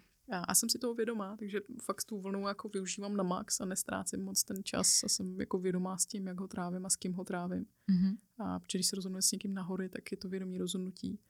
a nebo když se rozhodnu mít den volna, tak chci, aby to bylo vědomí rozhodnutí. A, protože prostě to, to úsilí, který člověk věnuje té seberealizaci nebo té tvorbě nebo přinášení do formy toho něčeho, hmm. nebo se člověk učí třeba jenom nějakou, a, příklad třeba nějaký bojový umění, tak to vyžaduje píly, vyžaduje to čas, vyžaduje to opakování, denní úsilí. Hmm. Denní úsilí. A, a to málo kdo chce slyšet. To stejně jako s tou školou, nebo se studiem vysokým. Rychlej fix. Neexistuje rychlej fix. Hmm. Existuje poctivá práce. Každý hmm. jeden den. Každý den za dnem, krok Každý za krokem. Jeden den. Kdyby si měla mít ještě úplně závěrem něco, co si přeješ pro lidi do příštího roku, co by si popřála? Hmm. Myslím, že jsme to všechno řekli. Já to jenom zopakuju. Hmm. Pokud můžete, začněte trávit čas sami se sebou. Tři minuty jsou super. Hmm. Tři minuty, kdy se člověk nepohne. Časem možná pět a časem deset, ale ta, ta konzistentnost je důležitá. Začněte si vést deník. Deník ve smyslu, pište si o sobě, snažte se vlastně zmapovat, kým jste. Měli byste znát sebe líp než dokoliv. Měli byste se znát líp než dokoliv jiný. Měli byste znát svoje pozitiva, svoje negativa, svoje díry. A pomáhá k tomu osobnostní test, který vyplníte sami. A pak ho vyplní někdo, kde je vám velmi blízký a někdo další, kde je vám velmi blízký. Vezmete si ty průsečíky hmm. a můžete s těma kvalitama začít pracovat. Ale je dobrý o nich vědět. A to vyžaduje úsilí, a to je práce třeba na rok a potom na celý život. Protože konzistentně jsme vytahovaní do těch masek a ztrácíme to, to centrum. A určitá forma fyzické praxe je zásadní. A zásadní. V dnešní době je 15 minut super, ale ta technologie, kterou lidské tělo představuje, si zaslouží mnohem víc. A je to ta moudrost, která v těle lpí a ty, odpo- nebo ty otázky, které člověk hledá v ní, vně, jsou vevnitř. Hmm. A fyzická praxe je cesta. Takže ukotvit se do těla a začít cvičit. Jakýmkoliv způsobem, cokoliv. Cokoliv. Poznávat to tělo skrze jakoukoliv modalitu a praxe. Hmm. A kdyby chtěl někdo jako něco tak velmi specifického, může oslovit. A vždycky jsou dveře otevřený a nebo doporučuji lekce kluků z Pojpe život, dělají velmi dobrou práci a je to způsob, jak zažít to tělo ze všech různých úhlů pohledu, protože nedělá jenom tu specifickou mm-hmm. část případně silový trénink, zesílit. Hmm. Je vždycky dobrý být silný. protože se to odráží na mentálnu a buduje tu hmm. disciplínu. Hmm. A starat se o tu, a, o tu stránku a té stravy. Dneska je jednoduchý prostě se, se edukovat 80-20%. Dobře. Hmm. A, a starat se o to vnitřno, což už jsme pojmuli tou vnitřní praxí hmm. a tím journalingem. A, a kultivovat vůli, neoslabovat svoji vůli. Hmm. Nedávat svoji sílu ven věcem, lidem, látkám. A nechat si ji pro sebe. Nechat si ji pro sebe a vědět o ní. Hmm. A tady děkuju. Děkuju, děkuju za tyhle ty vhledy a budu se těšit zase při nějaké osobní praxi s tebou. Já moc děkuji za, za úžasné otázky, za pozvání, za velmi, velmi uh, milou prezenci.